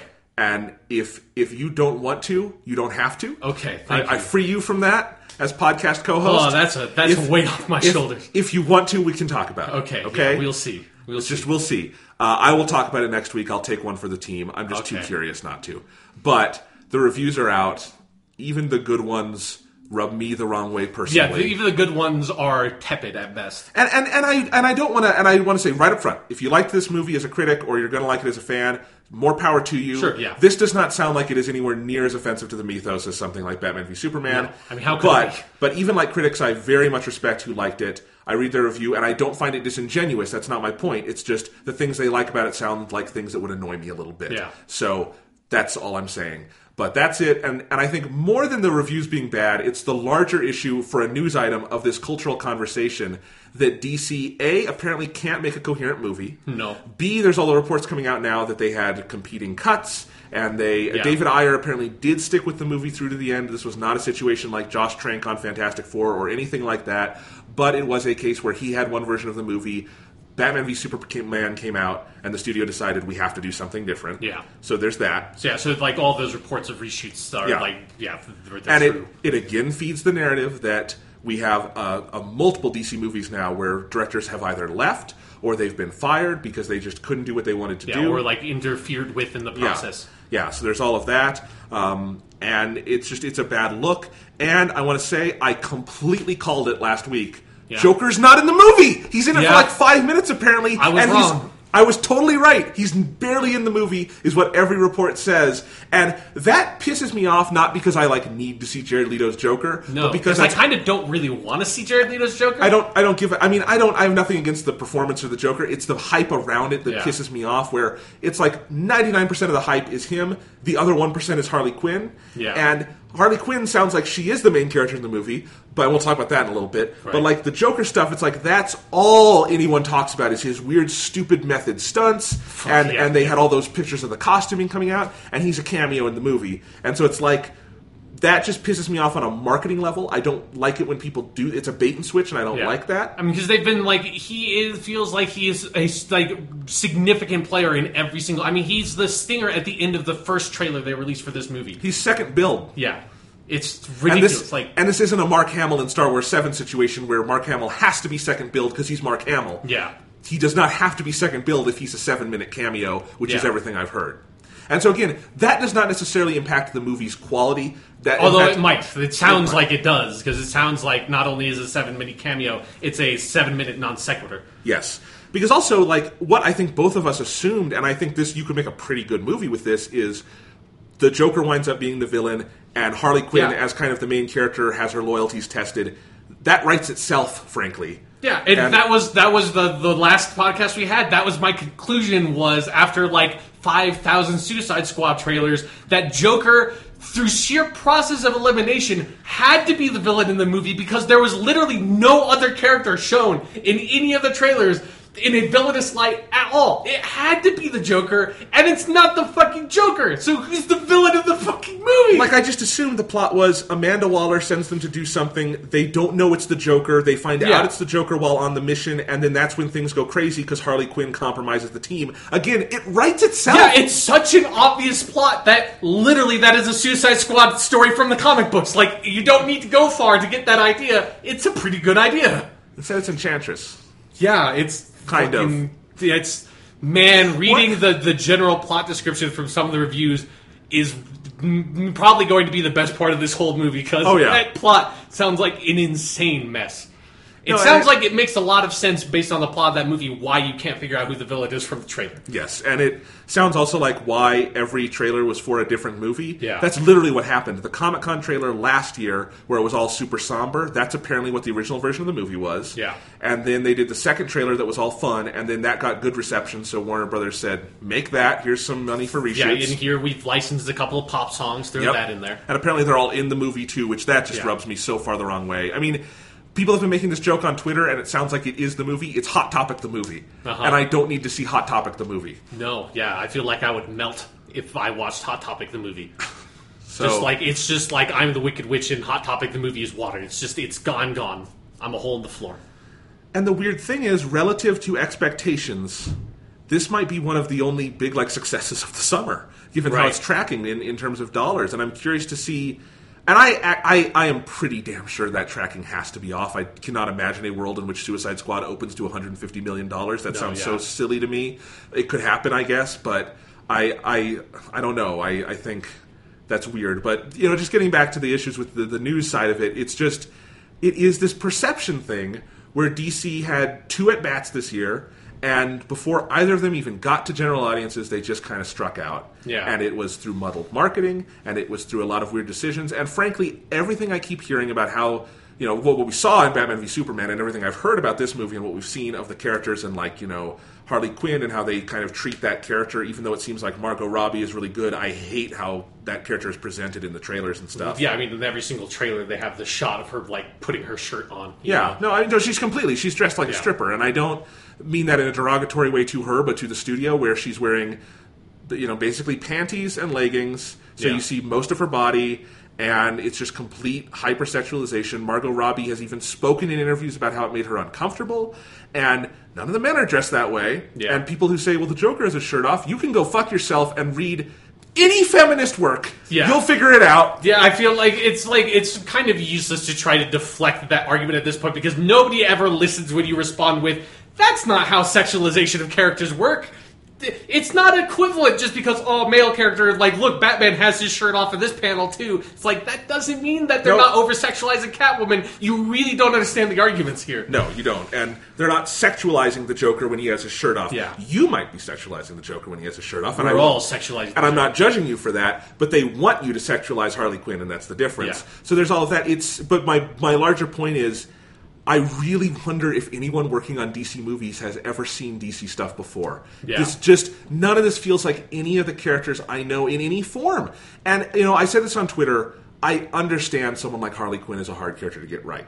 Yeah, I will be like she's first- a, she's an insanely cartoonish character. She's very tough. Step one is not booty shorts. Yeah, I mean, hey, guess guess what Harley Quinn did not wear in her like original incarnation in the animated series? Anything that revealed any skin at all. She was so not sexualized as a character. It's kind of impossible to like read something sexual in her.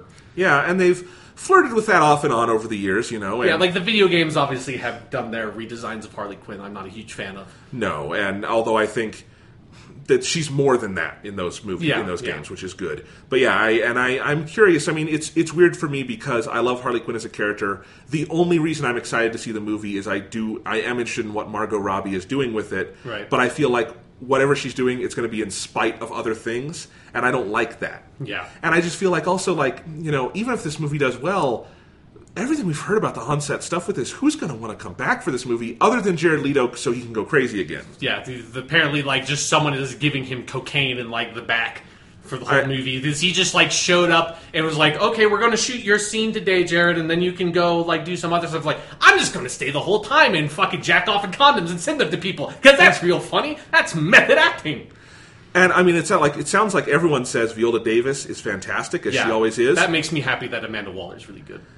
Great. She was apparently miserable filming this thing because Jared Leto was sexually harassing her by sending her used Okay. condoms. So if she's in another one of these, I will be shocked. Right. And I would be kind of this. It's the same with some of the other characters in this. Maybe they So- can just appease her and have like write the scene in the Suicide Squad 2 where like Joker shows up and she just snaps Joker's neck and kills him because Amanda Waller's a fucking badass. No, she would, and and so th- those are things I'm interested in.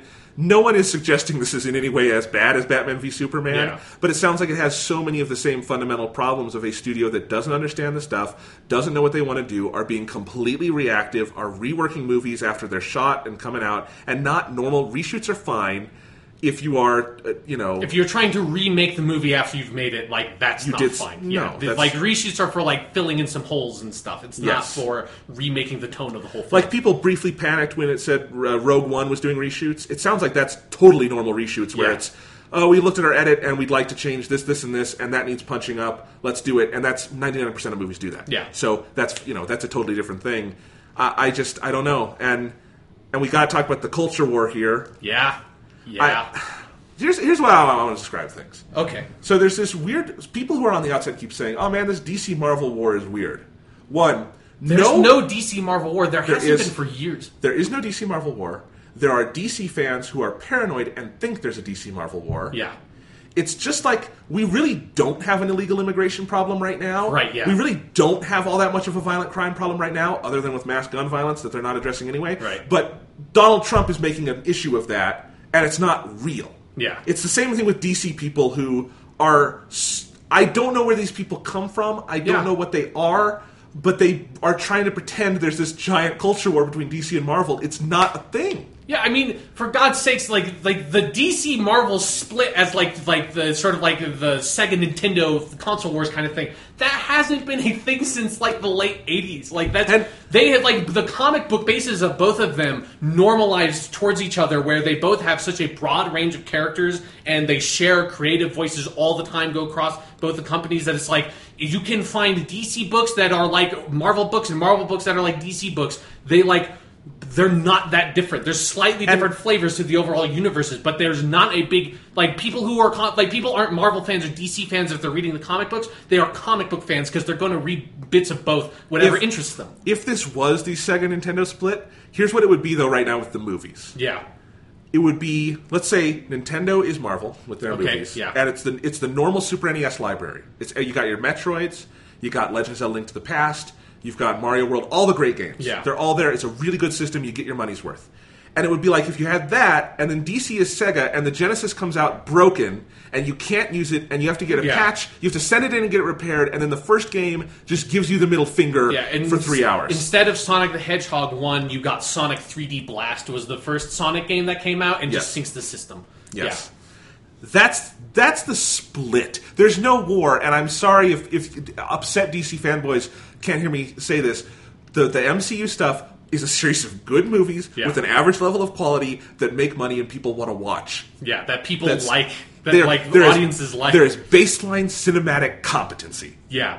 And I'm sorry if you can't hear that. They're not paying off fucking critics Yeah. to sink your precious DC movies. It's that DC, the Warner Brothers people, are not comic book people. They don't know how to do a shared universe like this, and they don't know how to run a franchise. Yeah, and like they don't respect their characters, they don't respect the comic books, and like and all it just it feels like a cash grab. It feels just like well, Marvel has done this shared universe thing that is getting them a lot of money because it's getting people to like come under the Marvel brand and see Marvel movies and not just see the Iron Man movies or or just see the Captain America movies. They see all of them, and so DC wants a piece of that pie, but isn't but never did the work to get the piece of that pie that Marvel did in the first place. They just want it. So, I mean, and this is the point. They don't respect their characters. Moreover, they don't respect you. If you're the crazy DC fanboy and you really think Batman v Superman was good enough for you, you are kind of pathetic. Yeah, you're selling yourself short. Like, yes, you're, because you're- they didn't give a shit about you. Yeah, it's just it's like and it is one of my favorite things now ever since batman v superman and now with suicide squad is when one of these movies come out and then it gets a rotten score on rotten tomatoes is to go onto the dc underscore cinematic subreddit on reddit which is just the saddest conglomeration of people it's just the most incredible corner of the internet that's like where you have because it feels like it is a collection of people that would have a bunch of su- of like the super extreme political opinions we've seen in this election only they have them about fucking comic book movies instead of Things like that matter? of- yeah instead of like gun violence and immigration and like college tuition and like like social issues that are important they have it about like no, like it's not about like whether or not Democrats rigged the election. It's whether more like D- Disney is paying off critics to like sink Batman v Superman, which is the most pathetic conspiracy theory I think I've ever heard in my whole life. It's not like 9/11 was an inside job. It's not like America faked the moon landing to like posture themselves in the Cold War. It's no critics are being paid off to give bad reviews to bad movies. Like fucking are you serious? And it- there's so many people that have that opinion and are so loud about it. It's it's it's horrifying in some ways. I don't want to say I get it because I don't. Yeah. I get uh, the part of it, which is that uh, I think if you like DC Comics and you want these movies, and you see Marvel and you're like, I want that for my characters. Right. Yeah, I understand that I- feeling as someone who's a big fan of Superman. Yes. But you're not saying people rigged the reviews for Man of Steel. No, I'm saying Man of Steel was a shit Superman movie. I want them to make a good Superman movie. Yes. It's it's something where all these people are so obsessed and hyped up about these DC movies before they know anything about them, just coming out of like the announcement of the movie before they even seen the first trailer. They are already assuming it's going to be amazing. That like by the time it comes out, they've already brainwashed themselves. They've already told themselves over and over so many times Suicide Squad's going to be great or Batman v Superman's going to be great. And if you think that to yourself constantly and are constantly getting into like heated internet arguments all the time about that issue and you're constantly trying to defend the DC's movie stuff because you, for whatever reason you have assigned your identity to it, of course you're going to like the fucking movie. It's the same reason why you like you said with like Trump, it's the same reason why there are so many people who think that like violent crime is at an all high in America when it's the lowest it's been in over 20 years because the guy if someone tells you something enough and you don't think about it critically, you are just going to accept it over time. It's, it's like documented psychological effect. Yes. Don't fucking do that to yourself over movies. That's a fucking crazy person thing to do. Just watch the trailers and if you think it looks like it's a good movie, go see it. Or if like you you're interested culturally and artistically in the the superhero movie fad right now, go see the movie and like form your own opinion about it. But don't sit there and have arguments that you've already decided that this movie is going to be great before you know anything about it. Yeah. Yeah. Totally. And, you know, I'm open that I might enjoy the movie when I go see it. Yeah, And Will it- Smith is in it. He's cool. Margot He's cool. Robbie's in it. There's- She's cool. There's a lot of people I like, and I'm sure there. I, I have no doubt that there are good things in this movie. This does not look like a dumpster fire the way Batman v Superman is Yeah. to me, or a complete dumpster fire, a partial dumpster fire. But you know, it, Yeah, so yeah. so I'm open to all that. But yes, I mean, as you say, it's it's the culture that is so baffling with this. And I mean, my favorite thing now is the petition to shut down Rotten Tomatoes, which just aggregates critics. It's Yeah. not.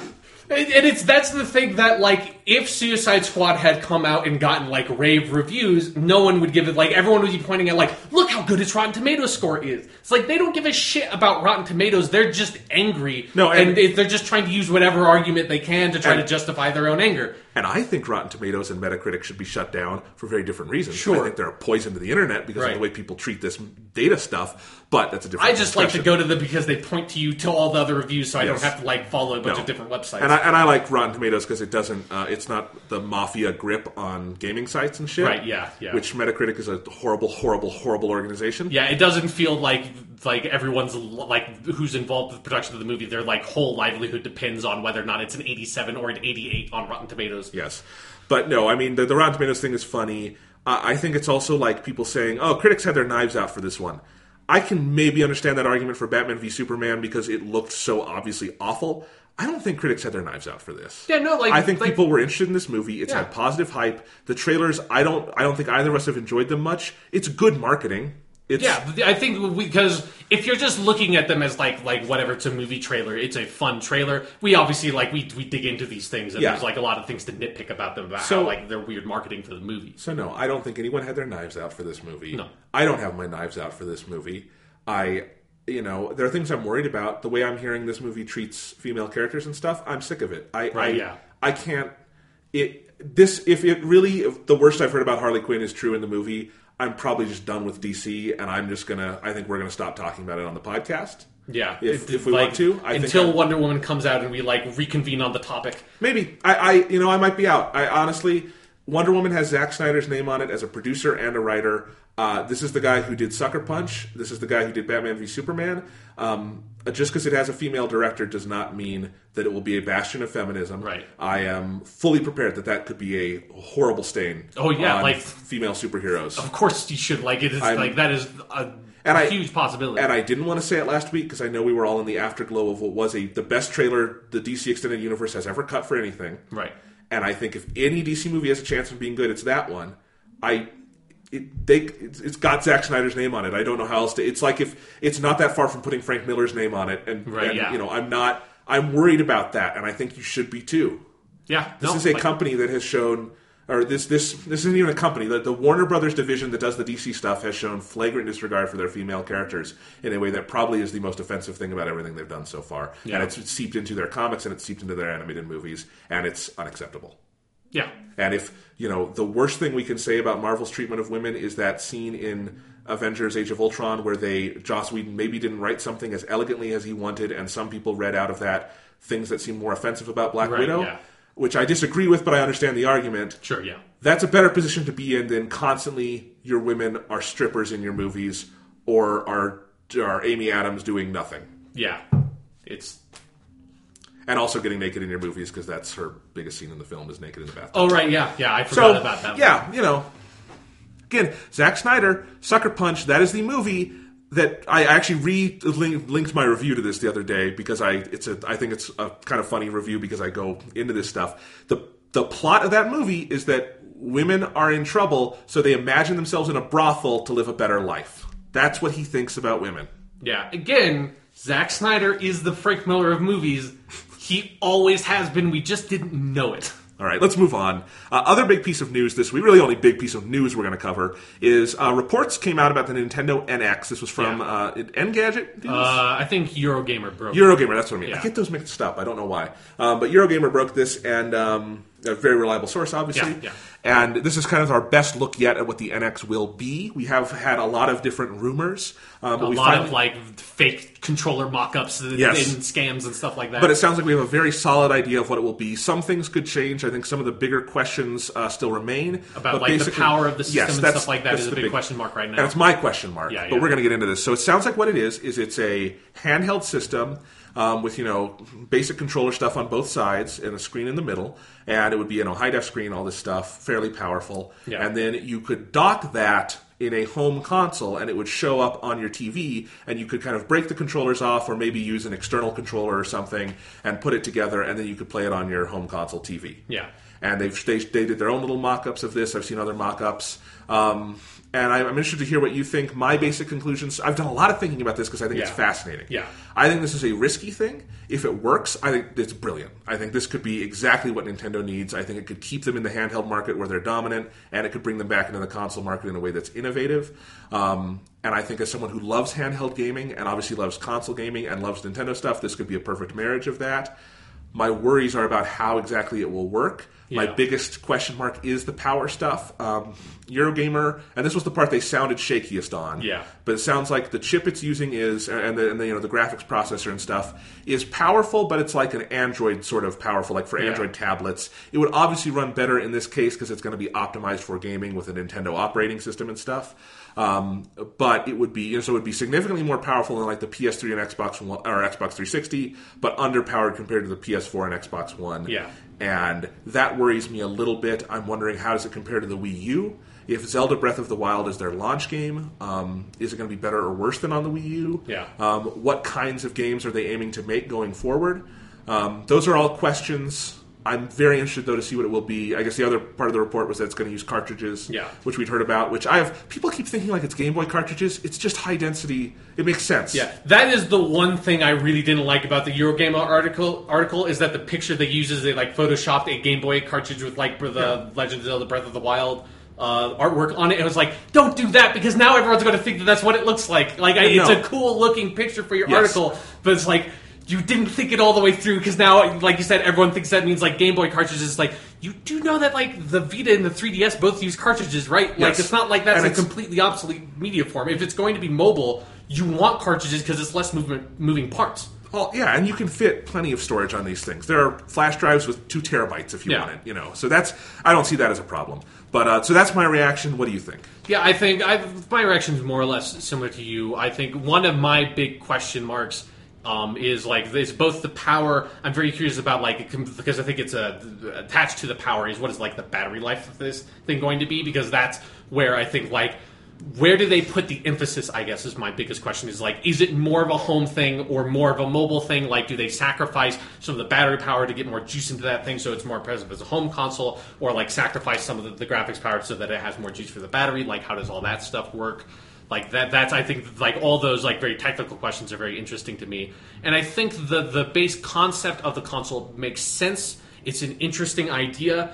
I think it's also related to like is it more of a mobile or more of a home thing? Like i'm curious how are they going to manage to market this? Like what are they like how are they going to try to push it? What is their real like demographic that they're going for like That- that's what my biggest question is like how is that going to work because nobody's really tried this before That's a huge question to me because if it's uh, handheld first, then they're competing with the 3DS, which I really don't think is dead yet. Yeah. And I think it would be, you know, I, I wonder what their future plans for this kind of stuff is. If this means it's kind of the end of the DS line, then one, that's something to talk about because that's really significant. Yeah. It's one of the most successful things to ever happen in gaming. Yeah. Um, and it's something that I don't necessarily see Nintendo just abandoning right now. Um, so it would make sense to me to position it more as a home console thing.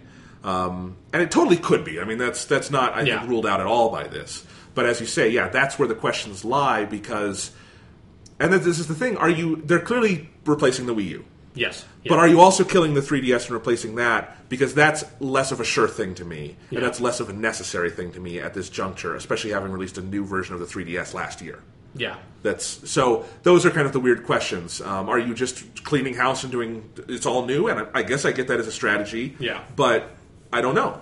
Yeah, because also part of the Eurogamer article was them, and this is also something that seemed like maybe a little bit fuzzy was that like the nature of what this thing is going to be. If it is like cartridge based and all that stuff, would mean that like it cannot be backwards compatible. Like, if, like especially like if it can't. But like I think part of the thing is like we don't know the whole situation. Like because if it has like this whole dock that goes into the TV, it is possible that that might have some like like a dysfunctionality associated with it that could play Wii U games or who knows. Like does the the tablet part with the screen and the controller is that also a touch screen because if they like if it has all that stuff it could theoretically play Wii U games and it could theoretically play DS games if you have a, TV and that thing or it could just emulate DS on there, like have split screens would be awkward, but you can do it. Like like that's because that's one of the things that to me is kind of really disappointing about this as someone who like has been pretty frustrated with Nintendo for a very long time, but is still like very interested in a lot of the games that Nintendo puts out, and I am about every other month I get so close to buying a 3DS and then I back off because it's still like I just feel like I can't spend that much money right now because I don't even know if I have the time to play any of these games. But I want to play like Pokemon X and I want to play Fire Emblem so much, so I keep on like hesitating there. That like if the NX had like 3DS and Wii U backwards compatibility, like that would probably be a no-brainer for me because I don't have a 3DS and I don't have a Wii U. I've missed both of those entire libraries. If I could get something that was I knew was going to be supported going forwards, which would help me justify justify my purchase, but would also allow me to buy get like the five or six Wii U slash 3DS games that I really want to play. I would probably get that maybe day one. But like if it But doesn't do that stuff, like I then it's like a huge question mark for me.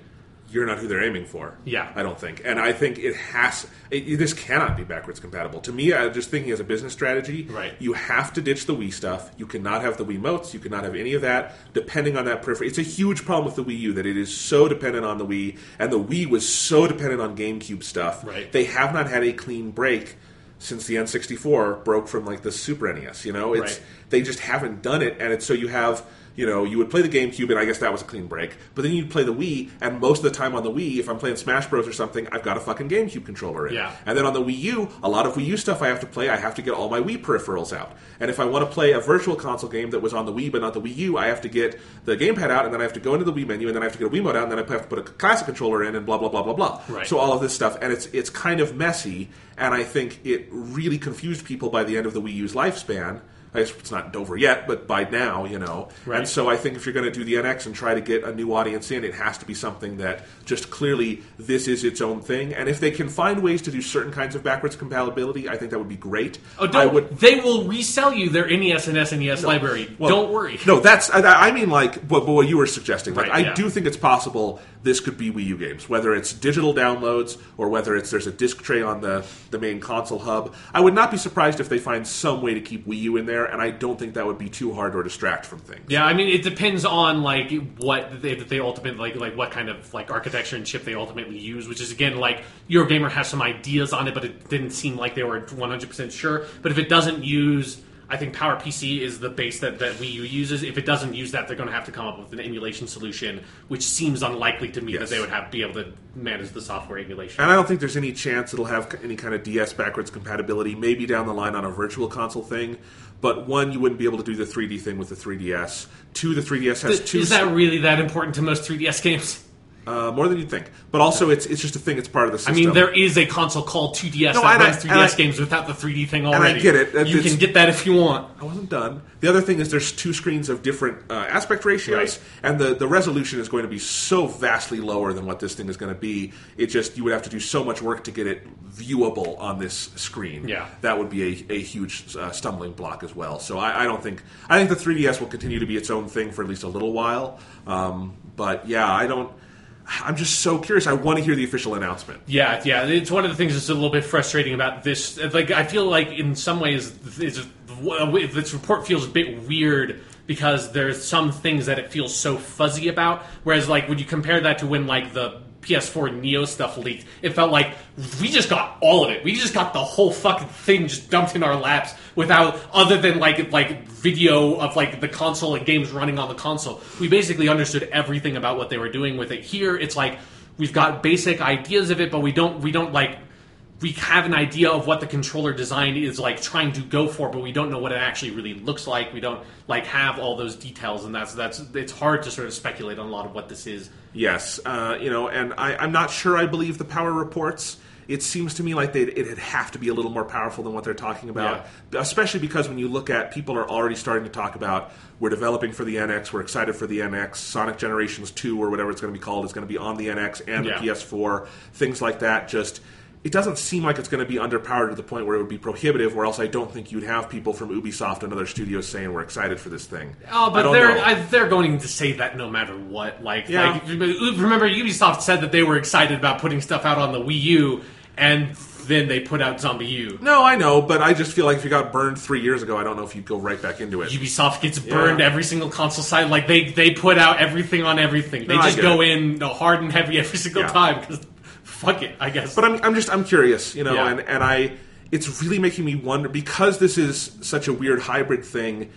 Is Zelda Breath of the Wild going to be the big selling point of this at launch, or is that just going to wind up being more of a Wii U game? I was thinking it, this was going to be a Twilight Princess scenario, but it almost sounds like it could be a little different, where Yeah. the, it could be just as much for the Wii U as it is for this thing, and maybe there's a reason they showed it on the Wii U at the E3 floor. Yeah, like like know. the state of Nintendo right now, I do not think that there is any reason to just assume that this console is going to be successful when it launches. No. Like I think it's it's like Nintendo is is in a precarious position. It has been since the Wii U failed to take off, and like this is an interesting strategy. It is what people have been speculating about for a long time about what Nintendo should do is combine their mobile side and their console side into one device and. Like that, while that is a very interesting idea, I think it is also an idea that could fail horribly because it sounds it- super ambitious. It absolutely could. I do think the flip side to that, though, is it could be genius. I mean, this Yeah, could be yeah. Uh, this could be a huge boon in Japan, where if you can combine those two things, that's sh- you're printing money for yourself with the mobile market there and stuff. Right. Um, I think it could be big in America too, where handhelds still have some kind of stranglehold, and, and if you can make it look like a tablet where you can play meteor games on, kids will love that stuff. There is a culture around that. Yeah, but So- I but it does like it makes you wonder like because it is every single year the mobile like the phone and tablet market gets stronger and stronger and stronger, and more powerful, more powerful, and, and become much more capable. And then like at what point is Nintendo competing more with the iPad than they are with the PS4 and the Xbox One if they're still staying in that handheld market? Like does Will that market continue to exist? I think is the big question, and is that market the same market as people who play console games? Yeah, no, it's a total question. So we might as well move on, but it is interesting. The, the, another part of the Eurogamer article is that Nintendo will say more in September. Was the date that they was the sort of Okay. section they gave. So we'll we'll see if that holds true, and then maybe have more in early September to talk about with the NX. Yeah, more to, more to come. Yeah. All right, let's talk about Jason Bourne. Okay, the time has come. All right, spo- spoilers from here on out. Right, yeah, because we gave our spoiler free Yeah, opinions at the top. I was really enjoying this movie until Nikki died. Right, okay. I'm going to start there because I feel like I have to start there.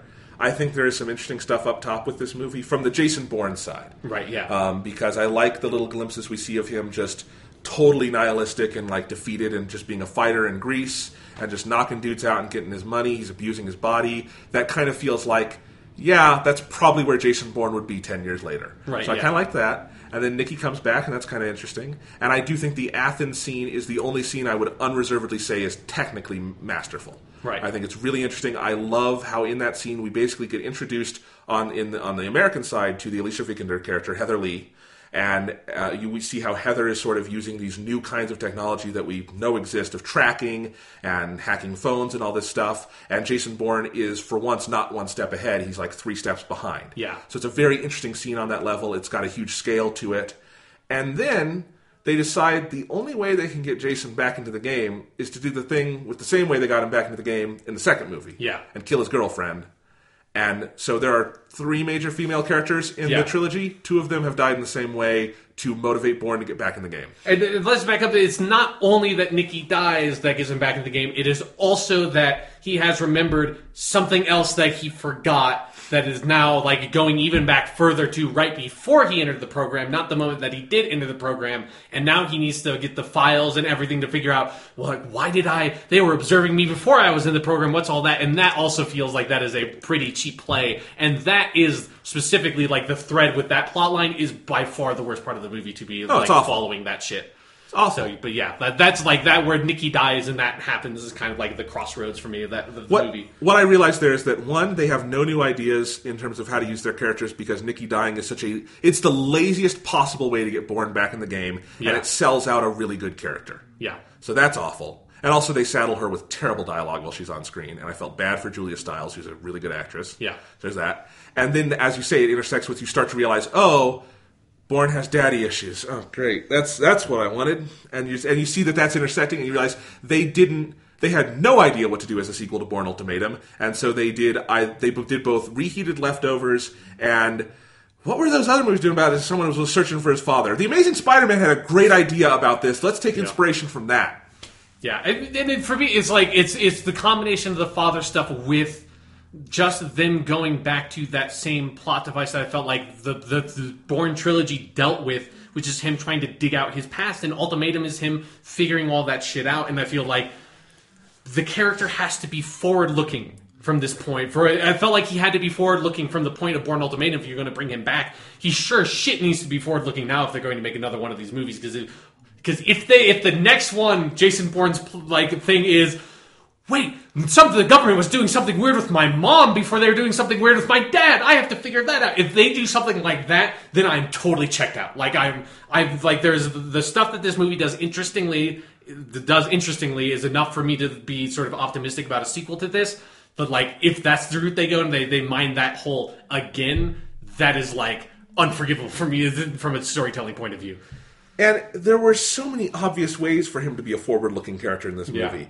Because again, I like the basic setup where he is he remembers everything now, he remembers all his assassinations and he hates himself for it. And that's how you mine his past from this point forward. Is he has guilt, he's trying to figure out who he is now that he's basically lived two or three different lives. Yeah. And the answer is he intersects with the the Heather Lee character, and she's kind of trying to lead the CIA in a new direction, and he winds up intertwined somehow.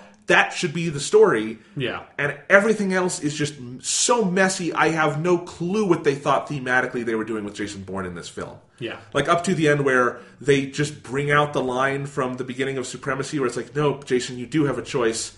And then he goes and chases down Vincent Cassel anyway. Right, And then he kills him, and I don't really know why he does any of that. And Because the Vincent Cassel character d- d- killed his dad. Remember that No, I- horrible plot twist? That's No, why he yep. did it. Not Because just not just kill his dad, fucking- not just kill his dad. He's tied to everything in Jason Bourne's life. Yeah. It's like he's done everything. It's he's basically the shitty version of Blofeld from Spectre, the Jason, uh, the James Bond Right. movie.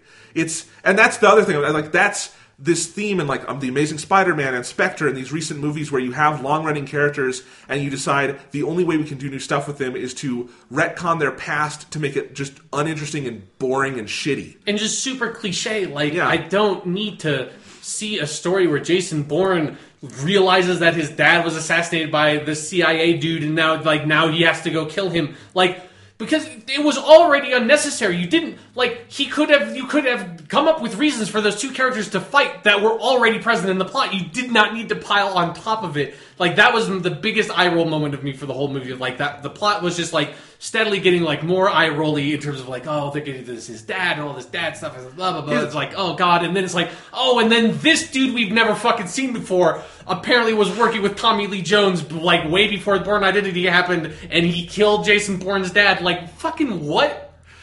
I mean, apparently Jason Bourne's dad started Treadstone. Yeah. It's literally the plot of The Amazing Spider Man, Yeah. where his dad did everything and then was killed, and now he has to figure it out. Yeah. It's, and that is not the movie you should be ripping off for your fucking Bourne sequel. Yeah. And now you shouldn't be ripping it off for anything. It's awful. But, you know, that's especially not something this good. Right.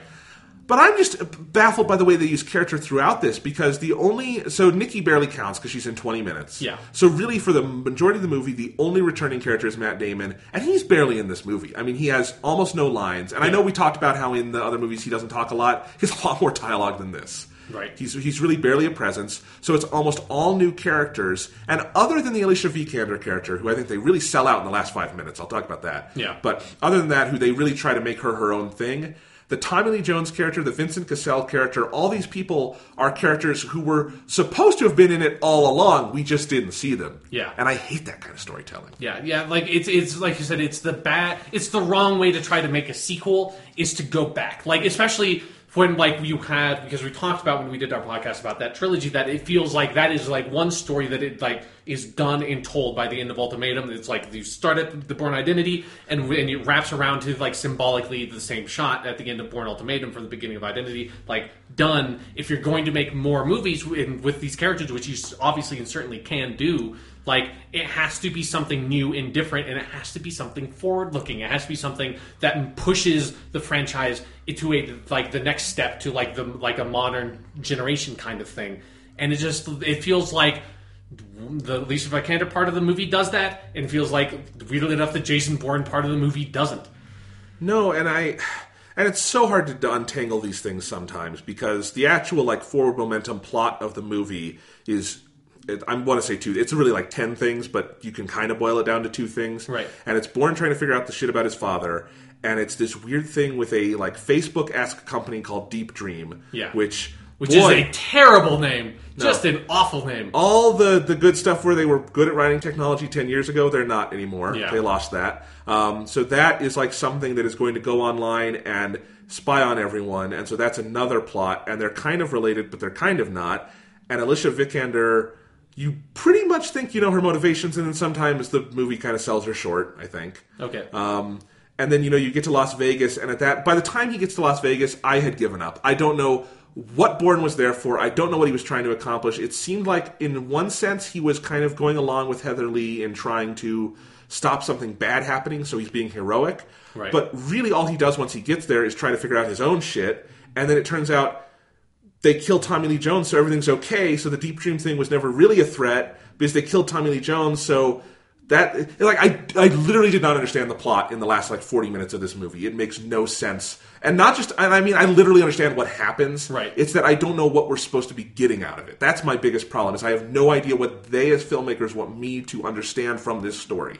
Yeah, like like, and I, I definitely agree with that to a certain. Like, I don't I don't think I have as much of a problem there as you do with that stuff. But like, there is like it's like there's just moments where like when Jason Bourne refuses to kill the Tommy Lee Jones character, and then what did that Heather Lee. Yeah, Heather Lee comes in and kills, shoots him. Like that's a part where like. I don't quite know why Bourne hesitates there. Like I don't like it feels like the movies has never like built up that like argument the way that like when he refuses to shoot the guy at the end of Supremacy who killed uh, Nikki or not Nikki uh, Marie like that feels like that is part of what that movie's argument is of like where they're trying to get the Bourne character to sort of redeem himself and and like refuse to be an assassin and so he doesn't shoot the dude at the end of the movie that makes sense here it feels like he doesn't have that character arc at any point it feels like has he's no a- character arc. he is a static character, and I don't have a problem. And actually, I think Jason Bourne should be a static character from now. I don't think there's much more to do with him to change him. He is a character who is from the past, and he's like symbolically resonant. I think both like he needs to be symbolically resonant within the diegesis of the film because he is this. Uh, like whistleblower figure, he's like this guy who's very important if you're in like the secret shit in the government. So he's important in that aspect symbolically, and then for us as film goers, he's important symbolically. But as a character, he's done. That's why you need the Heather Lee character to come in and be the new the, the new generation of like not she's not the action star, but she's where like the thematic and character material really comes from, and I think that's the right idea. The problem is, it feels like they are trying to sort of like do that and then still have their weird Bourne plot at the same time, and so both of those things are pulling away from one another. They are, and but this is the the Tommy Lee Jones stuff really does confuse me because Okay. oh, you kill him because he's an asshole. Okay, I get that. Sure, yeah.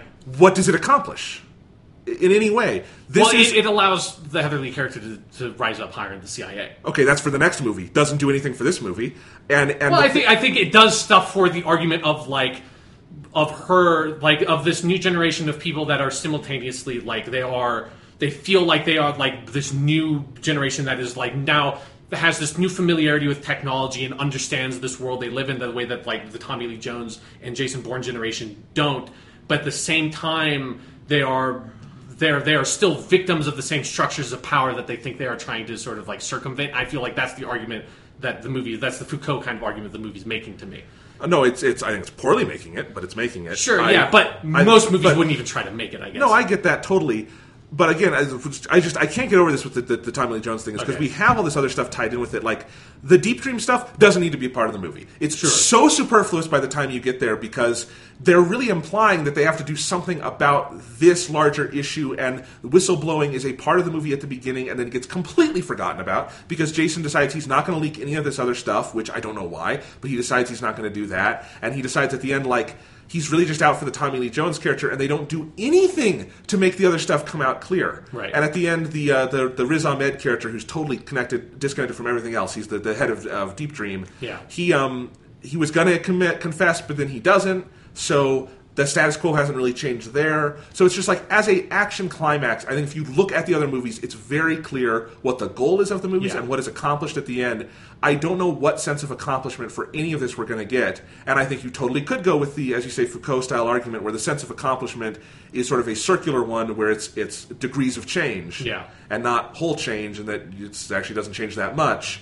That's that's not what they're like building towards though, and how they do it. Especially when you still end with the giant fucking car chase, where Jason's motivation is just pure revenge. I guess. Yeah, it, it does. Like, I think there's an element of the Jason Bourne character where he's so nihilistic throughout the whole movie that I guess it kind of. I guess maybe that's why I don't have a big issue with it. Is like I have an issue with like the specifics of the motivations, but like I don't have a huge issue with how they're playing out. I agree that like the deep dream stuff is very messy, but I don't think it's like I think it's just poorly developed, and, and it's actually it's like probably my like the for me the worst scene in the whole movie is when Tommy Lee Jones and the Deep Dream guy are in the cafe and they have that conversation that is just the dialogue in that scene is unbelievably hacky. Like because we talked a lot about in the Bourne trilogy uh, podcast about how good they are with their exposition of being very visual and never telling you shit. And that was a scene where it was like the first draft of two characters talking to each other where like the writer just had the characters saying literally what they are thinking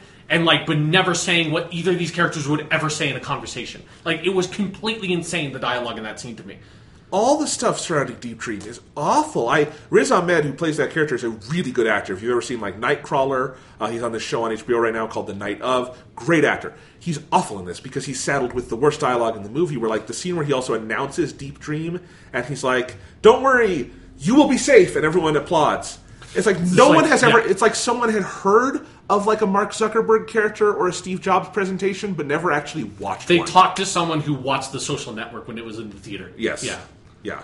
That's yeah. It is like yeah, like it does feel like their grasp of the like modern tech culture is thin at best. Like it is like it, and, and it's something where I it's one of those things where I feel like there's an idea there of like well that is an element of like our culture that has changed significantly and that you can because it's it's something that where the, these tech companies have had such a huge presence in our lives and the government obviously wants to and is involved with that in in a sort of shadowy way in, in a lot of areas.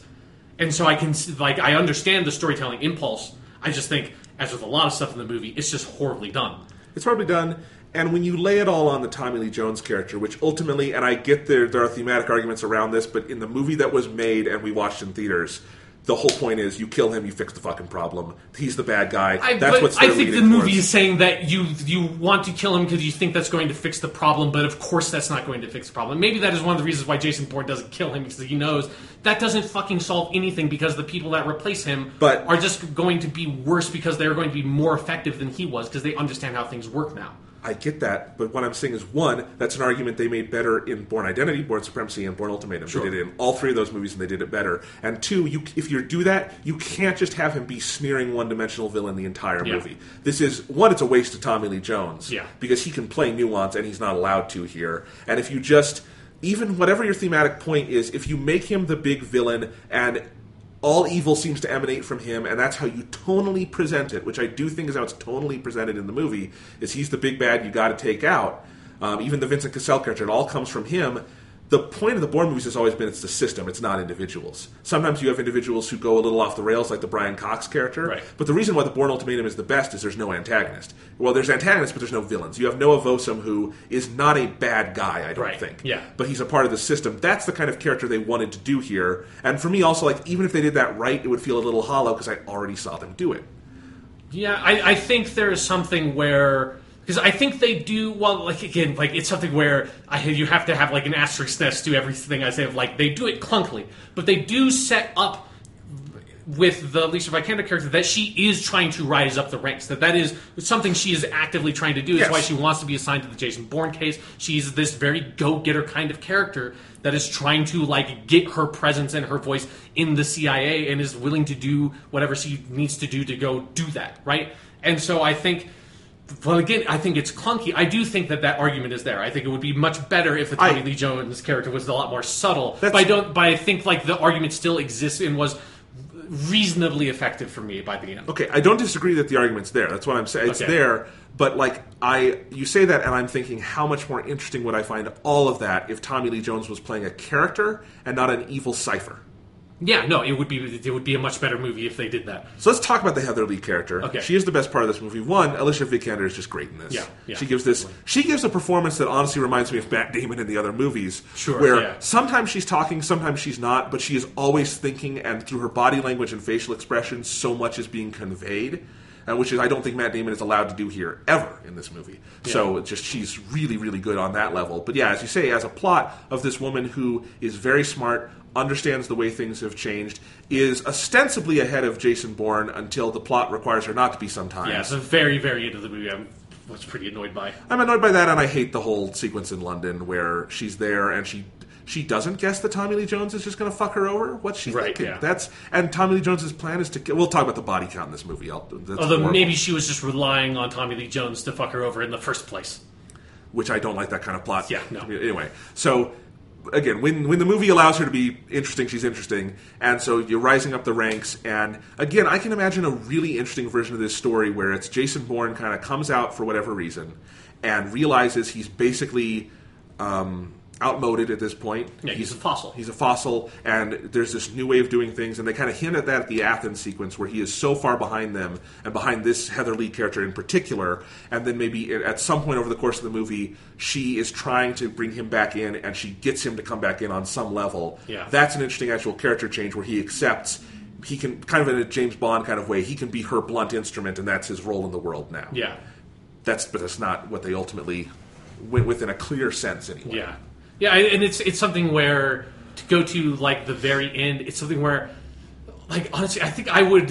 I think the movie would be actually significantly more effective at what it's trying to say if they didn't have the final final twist of like where she like is talking to the one CIA dude like this is like okay like she just says all this stuff about like oh we'll bring him in and now we'll kill him and all that shit and then she meets up with Jason Bourne and then she finds the thing in the car that's like oh Jason Bourne knew the whole time it's like it's that final step that's like no like Jason Bourne shouldn't be ahead of this character. Like, even if they never made another sequel, it would end like because I think that one that would be a much more interesting direction to leave open for a sequel. I think they could still basically do the same thing because fucking whatever with that very like the very last like one minute of the movie. But like within just the movie itself and ignoring the potential of a sequel, I think it's a more effective argument to leave it open that like Jason Bourne can be subsumed by the system again that he can't he can't escape it. Like like it is part of like how power the, the systems of power that society operates in works. That you cannot escape it all the way, no matter how far you think you've gone. It is still operating on like on you, and you just can't you can't escape it. You can't ignore it. You are a part of that system, and you always will be. and I totally think that would be interesting. But it, yeah, the, the the ending of the movie totally undermines that Yeah. just completely because he beats the system and he walks off. And the, the, th- it's, it's so funny that they even botch just like the Moby needle drop here because Yeah. if you think of all the other movies, when the Moby song comes in, it's either Jason Bourne doing something insanely cool, like at the end of Supremacy, Yeah. or it's a big character shift moment. But Yeah. here it's just he's going to get a sandwich, I guess. Like what what are we supposed to think about how Jason Bourne has changed or what he has learned about himself or anything at the end of this movie other than he did what he did before and he did it again and even though it didn't look like he was smarter than any of these people, he was and now he's just going to walk around Washington DC freely because that's a thing Yeah, apparently. it, it just feels like that ending exists to have the cool Jason Bourne ending, or like what they're trying to go for as the cool Jason Bourne ending, and not because that's what the movie is trying. Clumsily as it is, what it is ultimately building up to, which is him being duped in some way, like not necessarily being like, I don't want the movie to end with him like joining the CIA again, but like ending the movie with that door being open and him being hesitant about it. I think is clearly the right way to end the movie. Yes. It feels like they basically ended the like you could end the movie that way. You just have to pause the movie one minute before it's over, Yes. and the movie ends that way. Oh, and it would be significantly stronger. Yeah. I won't disagree with you on that. The the ending killed any enthusiasm I had. It's also just clunky, like the way it's edited and everything, where it's it's just kind of slow and silent. And she's in the car with the dude and has the conversation she had like word for word earlier with Tommy Lee Jones. And then she gets out of the car and she goes to talk to Jason and they have this conversation and then She goes back and she gets in her car and she has the thing. We listen to the whole conversation again, and th- and that's not even when they do the Moby needle drop. Yeah. Then we go back to Jason and he goes off to get his sandwich, and that's when we get it, and we end. And it's like, oh, that's felt like it was twenty minutes. Yeah, yeah, yeah. You're right. It's like it's just it's a sequence that needs to be a lot more snappy. And it just like there's too many parts whole, to it. The whole movie needs to be snappier. This Yeah. is this feels significantly s- closer in tone to the Bourne Legacy than to any of the other three movies. I talked a lot last week about how the Bourne Legacy, like the, the movies are great because a lot of it is nonverbal and they're kind of Yeah. parsed down as scripts. But then the Bourne Legacy didn't understand it because it's like all dialogue all the time. It's very confusing. Too many layers of plots. This is a lot of that. There's there's even the action except for the car chase in Vegas, every action sequence is the same thing in this movie. It's basically a watered down version of the Waterloo Station sequence in Bourne Ultimatum, where Yeah. it's like little kind of foot chases, kind of not, and people walking around and a lot of people talking to each other, and, but with a lot, a significant amount more dialogue and technical dialogue than there ever was in the other movies. And it just, at some point, it's just, it's just boring. I mean, we got to the final car chase, and I should have been excited for a Bourne car chase, and I was just like, uh, please end. I don't, I don't care. There's nothing going on that I'm supposed to care about at this point. Yeah, So, and I also thought, thought that from a visual standpoint, I thought Vegas was a weird choice. I don't think it fit with the aesthetic of the Sure, series. yeah. I, I think they shot it very well, but I mean, and also that car chase is to me tonally so out of whack. Where like he's in the SWAT car and he like runs over thirty cars in a row or something, right, yeah. and. There's a lot of tonal out of whack. Like the amount of bodies the Vincent Cassel character drops makes no sense. Yeah. He just kills. He kills four fucking CIA agents in one scene, and apparently Tommy Lee Jones thought that was a good idea. yeah, and and also the like the thing that, like was also another thing that was weird about his character is when you ultimately find out, oh, like how old is he? Because it, he was like an active agent when he killed. Jason Bourne's dad, like presumably he was an experienced agent at that point because they wouldn't like have some novice to pull a job like that. But then also, I guess he wasn't in like their super agent like Treadstone programs because he was already like well established as a CIA agent at that point. So it's like, how old is he and how how is he this effective? That's like it feels like they did a good job about feeling consistent of like Jason Bourne through his like rigorous, insane, like indoctrinated training is far more effective than like any normal person, and you need another like crazy indoctrinated agent to be at the level to kind of compete with him. You like normal people can't fight Jason Bourne. He's going to kick their fucking ass. Right, and you know when it started, and they they it's, it's clearly it's Vincent Cassel as the assassin in this movie. I thought, okay, that's kind of interesting because in the other Paul Greengrass movies, um, and it's different in the Bourne Identity because you have like Clive Owen, but in the other Yeah. Paul Greengrass movies, the assassins really aren't characters. Yeah. they're bodies, they're agents, and there's a thematic point being made there. You know, you Yeah, have they're, they're weapons of the government. You have Karl Urban in the second movie, but he's not really being used for his acting chops so much as you know, sort of his just his look and his skill as kind of Yeah. an you know just as a body in this movie. Um, and so I was like, okay, they they have Vincent Cassel. He's playing an older character. This is a good actor. Clearly, they're going to do something where they try to make the assassin into a character. I want to see where they go with this. And I realized by the end, there's a reason you don't do that Yeah. in this, these movies because it doesn't. Even if you do a good job at it, it's kind of tough to do that when you have Yeah. Bourne as your main character. And I think you could do it, but like you can't do it by giving him like I thought was like another sort of bit of like what just felt like non-Bourne writing was his like initial motivation, which was after Bourne did his whole whistleblowing thing that he got captured in by like the Chinese or someone and was tortured for like two or three years or something. Like that just doesn't like that feels like that is literally the plot to like a 24 season that is not does not feel like a Bourne thing you know like it just it's too comic booky of a character motivation it felt Yes. And then also then it feels like that that character motivation is like nothing because then you realize oh the, because that's when you think oh this is just like a, this is a leftover blackbriar agent but he's not a leftover blackbriar agent he is some fucking old assassin dude from somehow back got into Blackbriar, even though everything we knew about those programs was they wouldn't Yeah. hire a 20 year old assassin. Although I don't think they they didn't I don't think any dialogue necessarily confirmed that he was actually in the Blackbriar program. He was just Okay. like he was in an operation that was part of the documents that that Jason Bourne like exposed and leaked. That's like so it's not necessarily he's is a part of the Blackbriar program, but he was part of some of the Black Ops or something of the CIA. Because I feel like if they was supposed to be a Blackbriar agent, I think they would have probably made that a little bit more explicit. I don't know. I don't um, know. It's a it's a very frustrating movie in a lot of ways. It's hugely frustrating, and it gets more frustrating the more it goes along because I just kept realizing there's nothing, nothing here in how it's presented to me. At least there's interesting things I can kind of grasp at in the movie that doesn't, the version of this movie that doesn't exist. But sadly, it's not up there on the screen most of the time. The Alicia Vikander character, if it weren't for her, I, I would have blown my brains out at some point because there's just it's it's Yeah, I mean the me. movie It's- would have had nothing if it, if that character was not in there. Like that character is the linchpin of everything that this movie does right.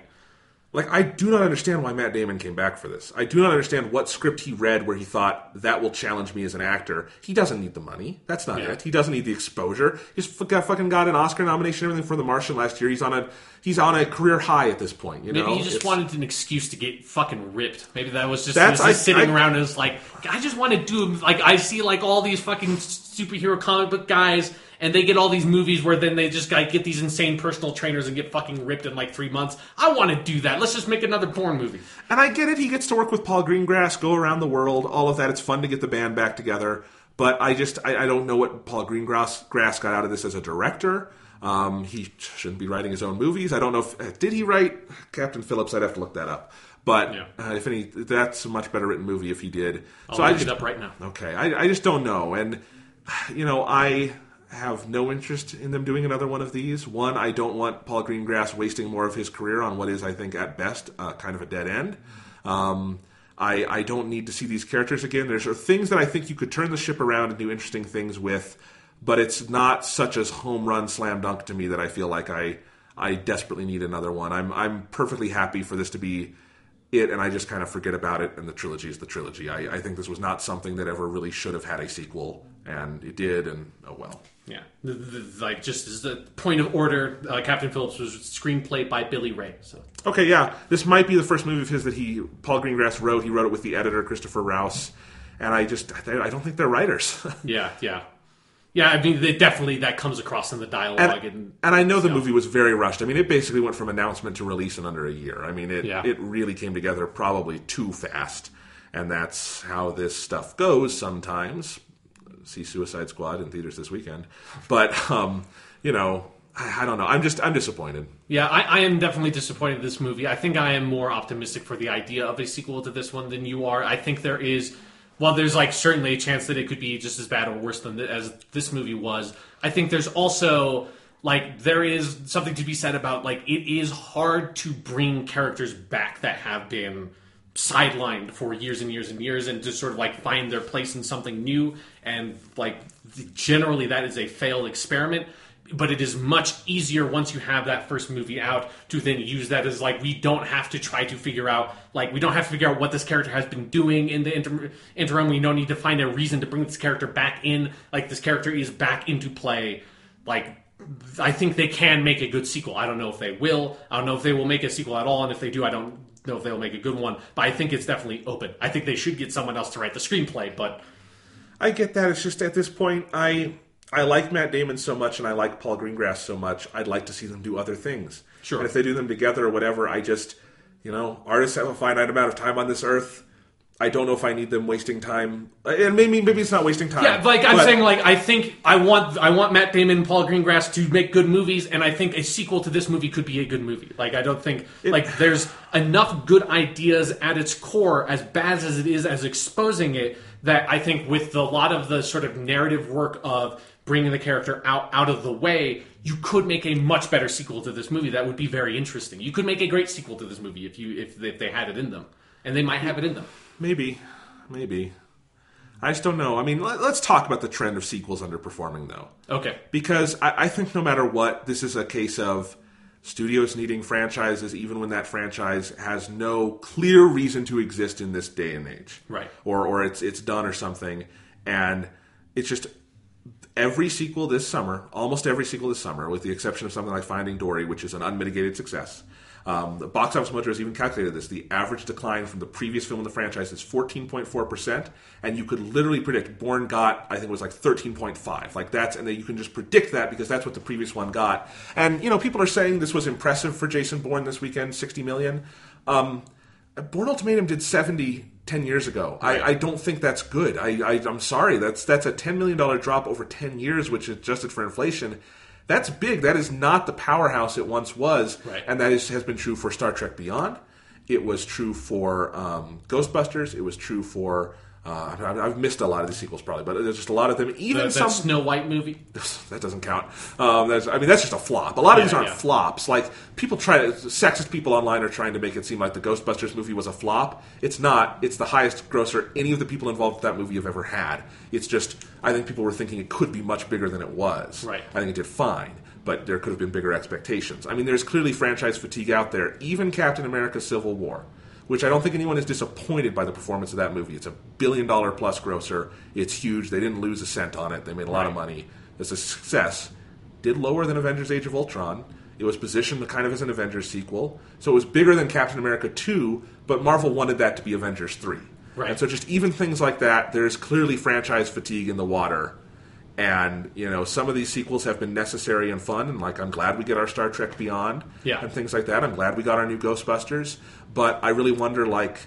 Does Hollywood just you know close their ears and go na na na na na I can't hear you and just keep doing the same thing, or do they learn something from this summer, which has been pretty disappointing at the box office? If you think sequels should grow, which in a Which, if you don't think sequels should grow, why are you making sequels? there- there's the question. That's that, you- that is not a good way to run a business. Is Yeah. have declining returns year after year. yes, Yeah, yeah. It, it's it's something where it, you know it's it'll be interesting to see like how this goes going forward. I- If it is like really that like people are just getting tired of sequels and getting tired of like this sort of the heavy franchisation of Hollywood movies, which has been that way for a long fucking time.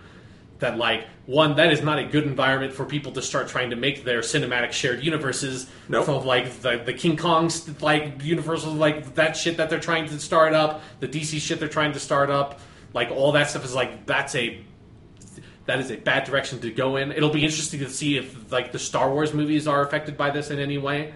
I think some things are safe. I think Marvel is safe at the moment, in part because there's enough diversification that it doesn't necessarily feel to a general audience like sequels all the time. Yeah. Even if they technically are and it's all shared.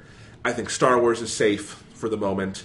Um, just because I think they're doing, they're trying to mix it up enough every year. There's enough. But the fact that they there. are putting a Star Wars movie out every year, Yeah, I wonder no, if that's what they're going to. That's what's going to do it for them. No, I, but I think in a couple of years. I don't think like this Right, year yeah. or next year. I think, I think, I think where we might see that is is so we've got Rogue One this year that I think people are excited for. We've got Episode Eight next year. I think that'll be a big hit because people loved Episode Seven. Yeah. The next one after that is the Han Solo movie. That's the one where I would look like is that where it falls off because people don't either want that or need that, even if it's Yeah. good, which I think it could be because I like the talent behind it. But that's where I would maybe see after we've done three in three years, then our fourth in our fourth year, maybe that's where it falls off. Um, you know. So I was, it's- anyway, I'm getting off track, but I think so. There's some things that I think are grandfathered in and are okay because I think they're reading the mood of audiences well enough.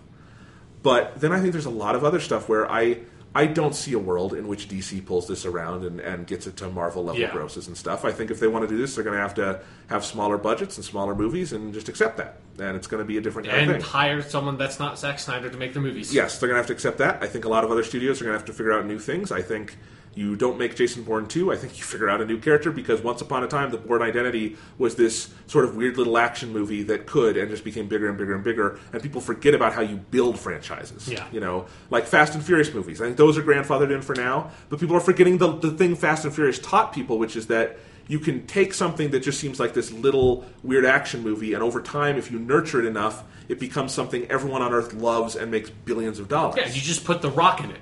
You put the Maybe rock- that's maybe that's what the solution to all this is. Every movie just has to have the rock in it somewhere.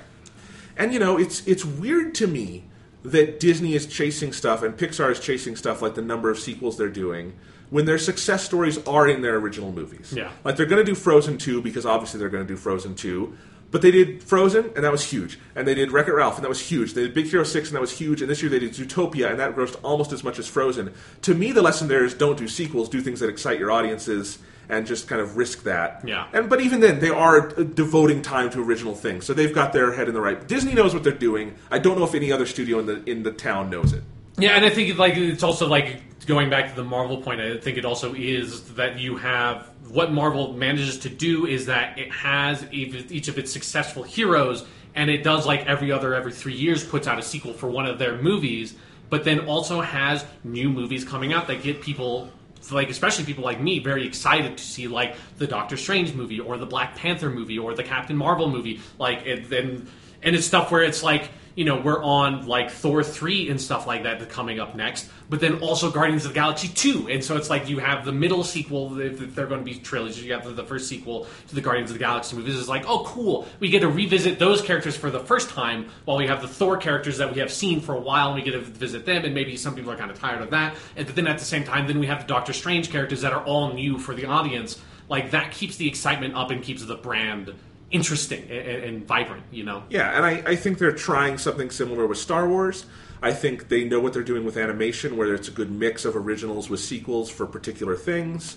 You know, so I think, and, and you know, Disney's got all their remakes, but it feels like they've gotten to a point where some of those are genuinely so interesting, like the Jungle Book, that it doesn't Right. feel like a cash grab. That movie did not feel like that once you were in the theater seeing it. Right. And it had, and it succeeded from word of mouth. It was a Yeah, good yeah. movie. I mean, and that's the basic thing: is you have to make a good movie. It's okay to make a sequel if you have a clear reason to make that sequel.